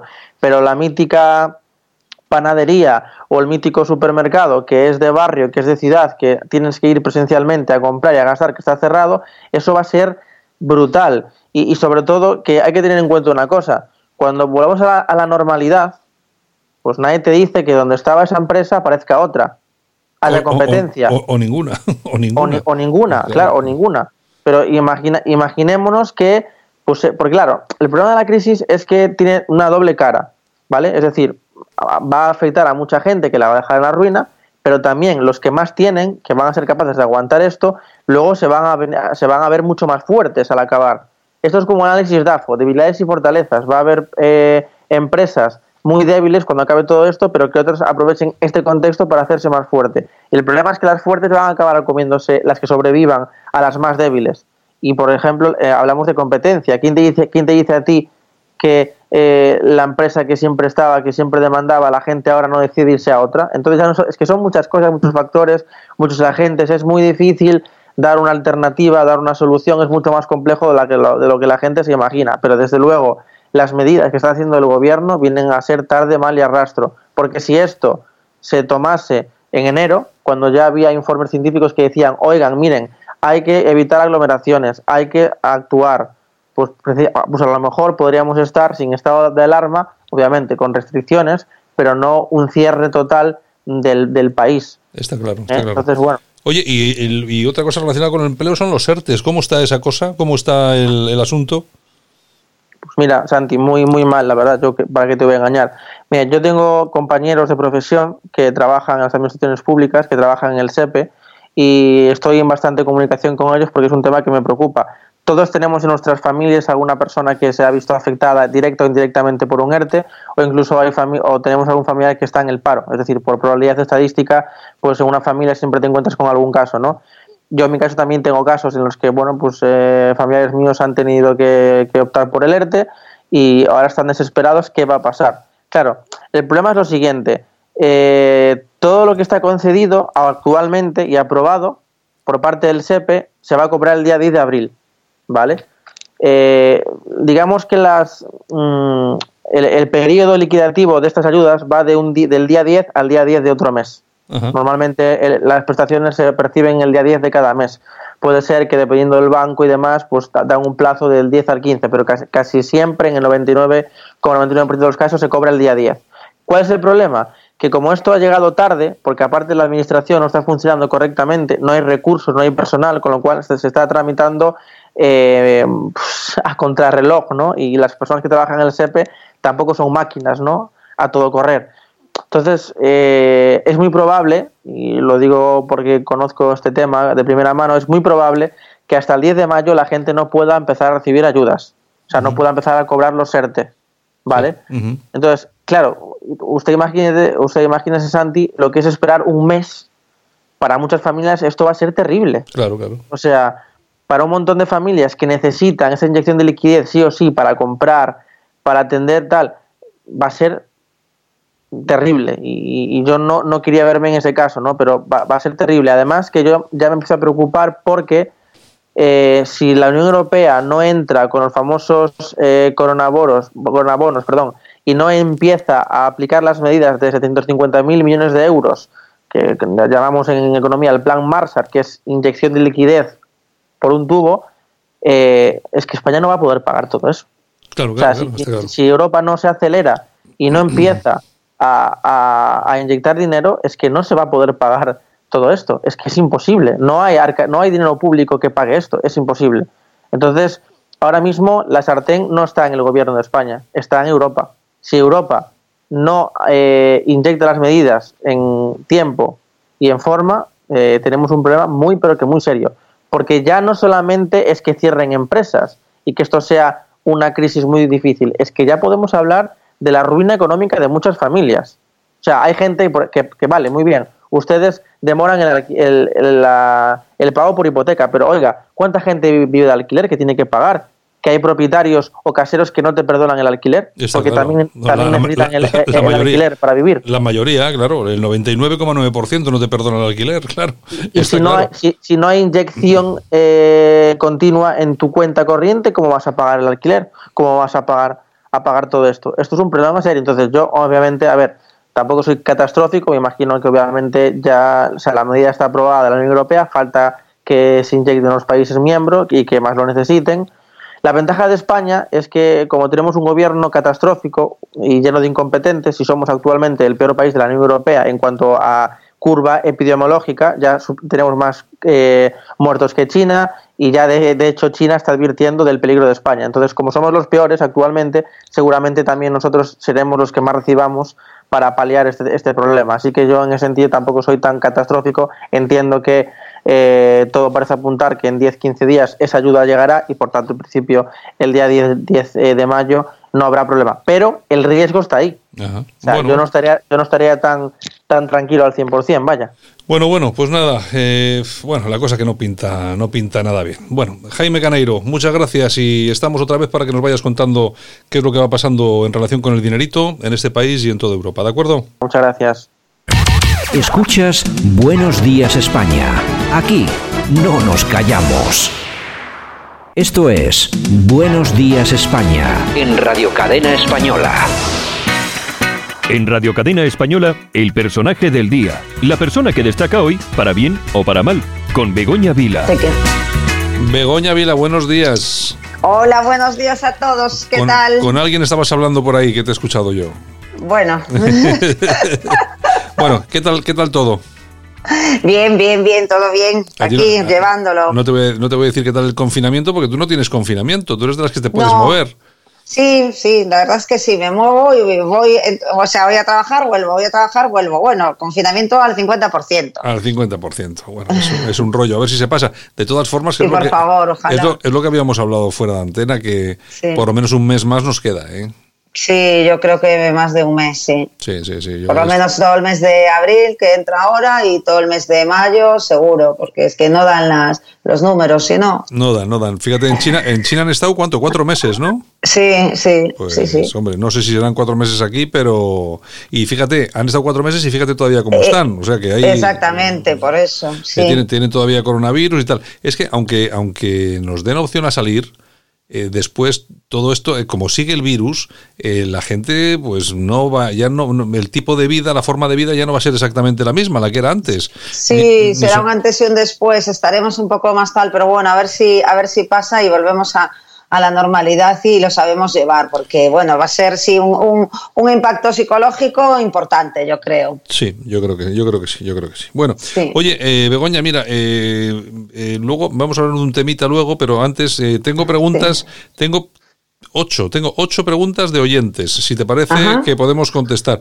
Eh, hay Bueno. una, hay una que es muy recurrente, pero te lo vuelvo, a, Sí. te lo vuelvo a preguntar porque también me lo preguntan que eh, sobre el coronavirus, que cuáles son los síntomas del coronavirus. Lo hemos, lo hemos comentado ya aquí, pero bueno, tampoco está de más poder comentarlo otra vez, ¿no? Exacto. Mira, los síntomas más comunes son fiebre, tos y sensación de falta de aire. Y en algunos casos, pues puede haber también síntomas digestivos como diarrea y dolor abdominal. Bueno, la mayoría de los casos presentan síntomas leves, sobre todo en niños y, y- en adultos jóvenes. En casos más graves, la infección puede ser, puede causar neumonía dificultad importante para respirar, fallo renal, bueno, incluso la muerte. Los casos más graves generalmente ocurren en personas de edad avanzada o que padezcan alguna enfermedad crónica, pues como enfermedades del corazón, de- del pulmón o inmunodeficiencias. Ujú. Elena nos dice, eh, ¿qué es el periodo de incubación y, cuán- y cuándo aparecen los síntomas? También creo que lo hemos comentado ya aquí. Eh, Sí, el periodo de incubación es eh, nada más y nada menos que el tiempo que transcurre entre la infección por el virus y la aparición de los síntomas de la enfermedad. La mayoría de las estimaciones, pues respecto a esto, al periodo de incubación, que ya hemos dicho, del COVID-19 oscilan entre 1 y 14 días y en general se sitúan en torno a los 5 o 6 días. Dice, eh, Nuria, ¿cuánto duran los síntomas? No sé si se refiere Bien. a los, a los síntomas de los, los primeros síntomas o todos los síntomas, no sé. Sí, mira, el, el- el tiempo medio del- desde el inicio de los síntomas hasta la recuperación es de dos semanas. Esto es una estimación media. Cuando la enfermedad ha sido leve y ya luego de tres a seis semanas cuando ha sido grave o crítica. Por eso lo de no me dan las cuentas de solo el mes de abril de confinamiento. Claro, porque es que estaban hablando que uno de los problemas que era que, esta que tenía esta, enfer- esta enfermedad era el colapso de la sanidad. Que Claro, porque había mucho ingresado en la UCI y eran, eran ingresos eh, con un periodo de estancia muy largo, hasta 28 Claro. días, ¿no? Claro. Efectivamente. Claro, es un- es que son, es efectivamente, de exacto, de tres a seis semanas. Es un mes, mes y pico. Mm, es problemático. Bueno, estoy, Sí. em- estoy embarazada. ¿Existe algún riesgo especial con lo del coronavirus? Bueno, existen muy, re- realmente muy pocos datos disponibles de, de embarazadas afectadas por el por la enfermedad COVID-19, pero parece que las embarazadas no son más susceptibles de, de- infectarse por coronavirus. De hecho, este nuevo coronavirus parece afectar más a hombres que, que a mujeres. De, de las escasas evidencias que hay por el momento, eh, pues mm, se puede concluir eh, eh, que siempre, vamos, siempre bajo el principio de precaución, ¿no? Asociado a cualquier paciente embarazada, pues extremando las medidas eh, preventivas, pues la neumonía en las pacientes embarazadas pues no parece ser más grave tampoco que en el resto de los grupos de población, se ha concluido, y que no hay evidencia de la transmisión intrauterina, esto ya lo habíamos visto, del SARS-CoV-2 en mujeres que adquieren la infección durante el tercer trimestre de embarazo, y que la infección perinatal puede tener efectos adversos, eso sí, sobre los recién nacidos, como la pérdida del bienestar fetal, parto prematuro, distrés respiratorio, trombocitopenia, que es una bajada de plaquetas, acompañada de la alteración de la función hepática e incluso la muerte. Bueno, siempre hay excepciones porque leímos eh, eh, ayer, salió en prensa, ayer eh, domingo, que bueno, pues en La Coruña precisamente una mujer de 37 años embarazada no soportó la cesárea a la que tuvo que ser sometida y bueno, y, y murió. Entonces Mm. siempre hay casos. Ya. Bueno, eh, eh, eh, ¿dónde debo llevar la mascarilla para protegerme y cómo hay que lavarse las manos? Bien. Mira, si- eh, si- primero decir que si no se presentan los síntomas respiratorios característicos del virus, eh, sobre todo la tos, o no se cuida de una persona que puede haber contraído esta enfermedad, no es necesario llevar puesta una mascarilla clínica. Recordemos que las mascarillas desechables solo se pueden, esto es muy importante, utilizar una vez y hay que tener en cuenta que si no estamos enfermos o no cuidamos de una persona que lo esté, estamos malgastando una mascarilla. Eh, las, hablamos así por las limitaciones que hay de estas, ¿no? Las existencias, a ver, de mascarillas en el mundo sabemos que se están agotando y la OMS, la Organización Mundial de la Salud, sí que nos insta a utilizarlas de una forma sensata. Eh, aconseja hacer un uso racional de las mascarillas clínicas, pues para no derrochar de manera innecesaria ni usar indebidamente, pues estos utensilios que a día de hoy pues son tan valiosos, ¿no? Como estamos viendo. Las medidas más eficaces para protegerse uno mismo y para proteger a los demás es lavarse las manos, como ya lo hemos dicho muchas veces, con frecuencia, cubrirse la boca con el codo o con, eh, flexionado a la hora de estornudar y, eh, o con un pañuelo eh, de papel al toser y luego desecharlo, ¿no? Y después lo de eh, siempre mantener una distancia de un metro o metro y medio con, la, con las personas. Y en cuanto a cómo lavarse las manos es importante porque el lavado debe de realizarse durante de unos mm, eh, 40 segundos a un minuto. Y se recomienda seguir eh, esta secuencia que os voy a decir, que es mojar las manos con agua y aplicar suficiente jabón, frotar las palmas, frotar los dorsos de las palmas, lavar dedo a dedo, aclarar con abundante agua y luego secar, lógicamente, con una toalla de, de un solo uso. Es algo eh, similar a lo que hacen los cirujanos cuando entran en quirófano. Eh, Begoña, pero eh, si luego, por ejemplo, eh, te secas las manos o te echas antes un hidroalcohólico de estos, una- un liquidito Sí. de eso, eso mata también todo lo que tengas en las manos, ¿no? Todo, sí, sí, sí, eso es una solución hidroalcohólica que tanto el alcohol como el agua oxigenada y como el hipoclorito, que es la alergia, matan el, el virus. Es decir, que te puedes echar ese líquido y no lavarte las manos, por ejemplo, si no tienes agua. Sí, si no tienes, si no tienes agua y estás en la calle, como Exacto. muchos transportistas Exacto. que lo llevan muy bien hecho en el bolsillo e incluso le dan con la solución hidroalcohólica al, a- al cambio de marchas, al volante y a las aperturas de la puerta, que lo están haciendo muy bien, pues de- es, es la mejor forma que la solución hidroalcohólica. No hace falta ni el agua ni el jabón, lógicamente, una cosa o la otra. Bueno, una otra cosa importante, el dinero. ¿Cómo, que el dinero es el que lleva toda la contaminación. ¿Cómo se puede, claro, yo yo te digo si quieres lo que hago yo, que yo yo meto el dinero en alcohol.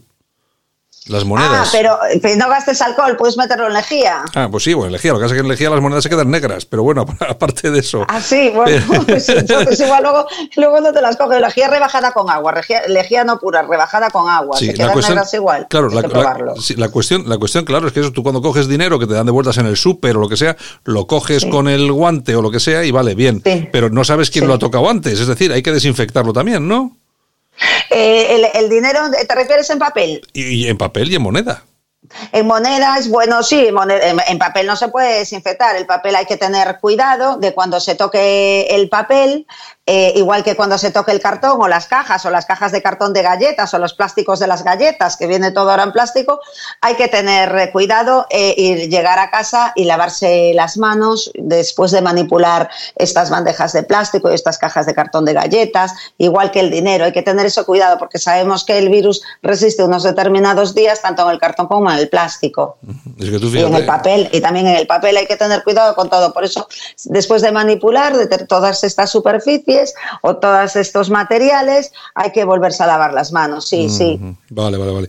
Oye, ¿y puede transmitirse el coronavirus a través de picaduras de mosquitos? Uy, esto lo pregunta muchísima gente y además sobre todo ahora que viene la época de los mosquitos, porque ya cuando hace calorcito y sol ya sabemos que nos entra por la ventana y estamos todo el día con picadas. Bien, pues no, no puede transmitirse a través de picaduras de mosquitos porque, de mosquitos porque es un virus, eh, recordemos, respiratorio, ¿no? que se propaga principalmente por contacto con una persona infectada a través de las gotículas respiratorias, eh, que se generan pues, cuando estornudamos o cuando tosemos. Entonces, hasta la fecha, ¿eh? hasta la fecha de hoy, no hay información ni pruebas que indiquen que pueda transmitirse por medio de mosquitos. Entonces, eh, para protegerse, pues eh, eso, eh, lo de siempre, evitar el contacto cercano con cualquier persona que tenga fiebre y tos, practicar una buena higiene de manos y de vías respiratorias y mantener la distancia de seguridad. De momento no hay evidencia de que las picaduras de mosquitos transmitan el virus. Bueno, oye, y a Galicia os han llegado por fin un montón de mascarillas y cosas de estas, ¿no?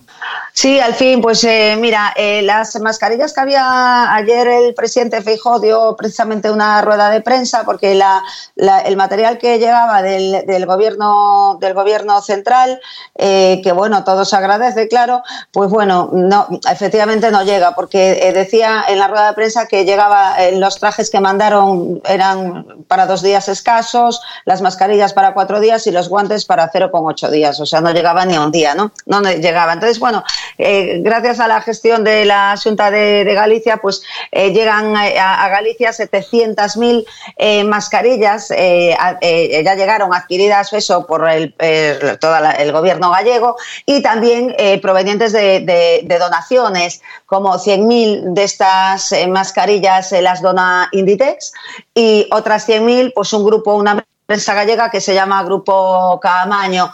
y se van a distribuir precisamente en centros sanitarios, sociosanitarios y hospitales a partir de hoy lunes. Eh, se, están recepcionando todos los envíos eh, eh, adquiridos por la Junta en, una plataforma logística que tiene el Sergas en un pueblo de Galicia que es Negreira y desde Negreira pues se va distribuyendo toda la comunidad. Entonces, bueno, pues eh, Eso ma- os- eh, a os- partir os- de hoy se empiezan, bueno, por lo menos eh, Os dará un poco de un poco de maniobra, por lo menos. sí, por lo menos sí, porque hospitales y centros de salud y, y- y también los centros estos socio, bueno, donde se cuidan a gente mayor Sí, y sí. esto, las residencias, pues desde luego todo el personal sanitario pues está muy falto de él y, y recordemos que ya hay un porcentaje elevado de, de sanitarios contagiados por coronavirus y- y y bueno, entonces eh, estas medidas, bueno, pues eh, eh, la Junta de Galicia, eh, bueno, pues como supongo que todos los gobiernos, todas las comunidades autónomas, pues hacen todo los- lo posible eh, para ellos adquirir por su cuenta todo el material que, que necesitan sus, sus sanitarios, lógicamente, y la población. Pues muy bien, Begoña. Pues nada, si te parece, mañana regresamos, ¿de acuerdo? Venga, hasta mañana a todos. Estás escuchando Buenos Días España. Aquí te lo contamos. Pues saludos súper cordiales, Javier Muñoz en la técnica, este que os habló Santiago Fontela, por supuesto, de todo nuestro equipo. Mañana regresamos aquí, Buenos Días España, en Radio Cadena Española. Queremos, por supuesto, que aparte del confinamiento, que estéis todos aquí sanos y salvos. Así que cuidaros, lavaros mucho las manos, no salgáis de casa y, por supuesto, escuchad Radio Cadena Española. Aquí vamos a estar para haceros compañía, que es de lo que se trata en estos días de confinamiento. Sobre todo lo que tenemos es mucho aburrimiento, porque la verdad es que es bastante aburrido. Aquí vamos a estar mañana, por supuesto. Chao. Escuchas Buenos Días España. El programa de Radio Cadena Española que te mantiene al tanto de la noticia.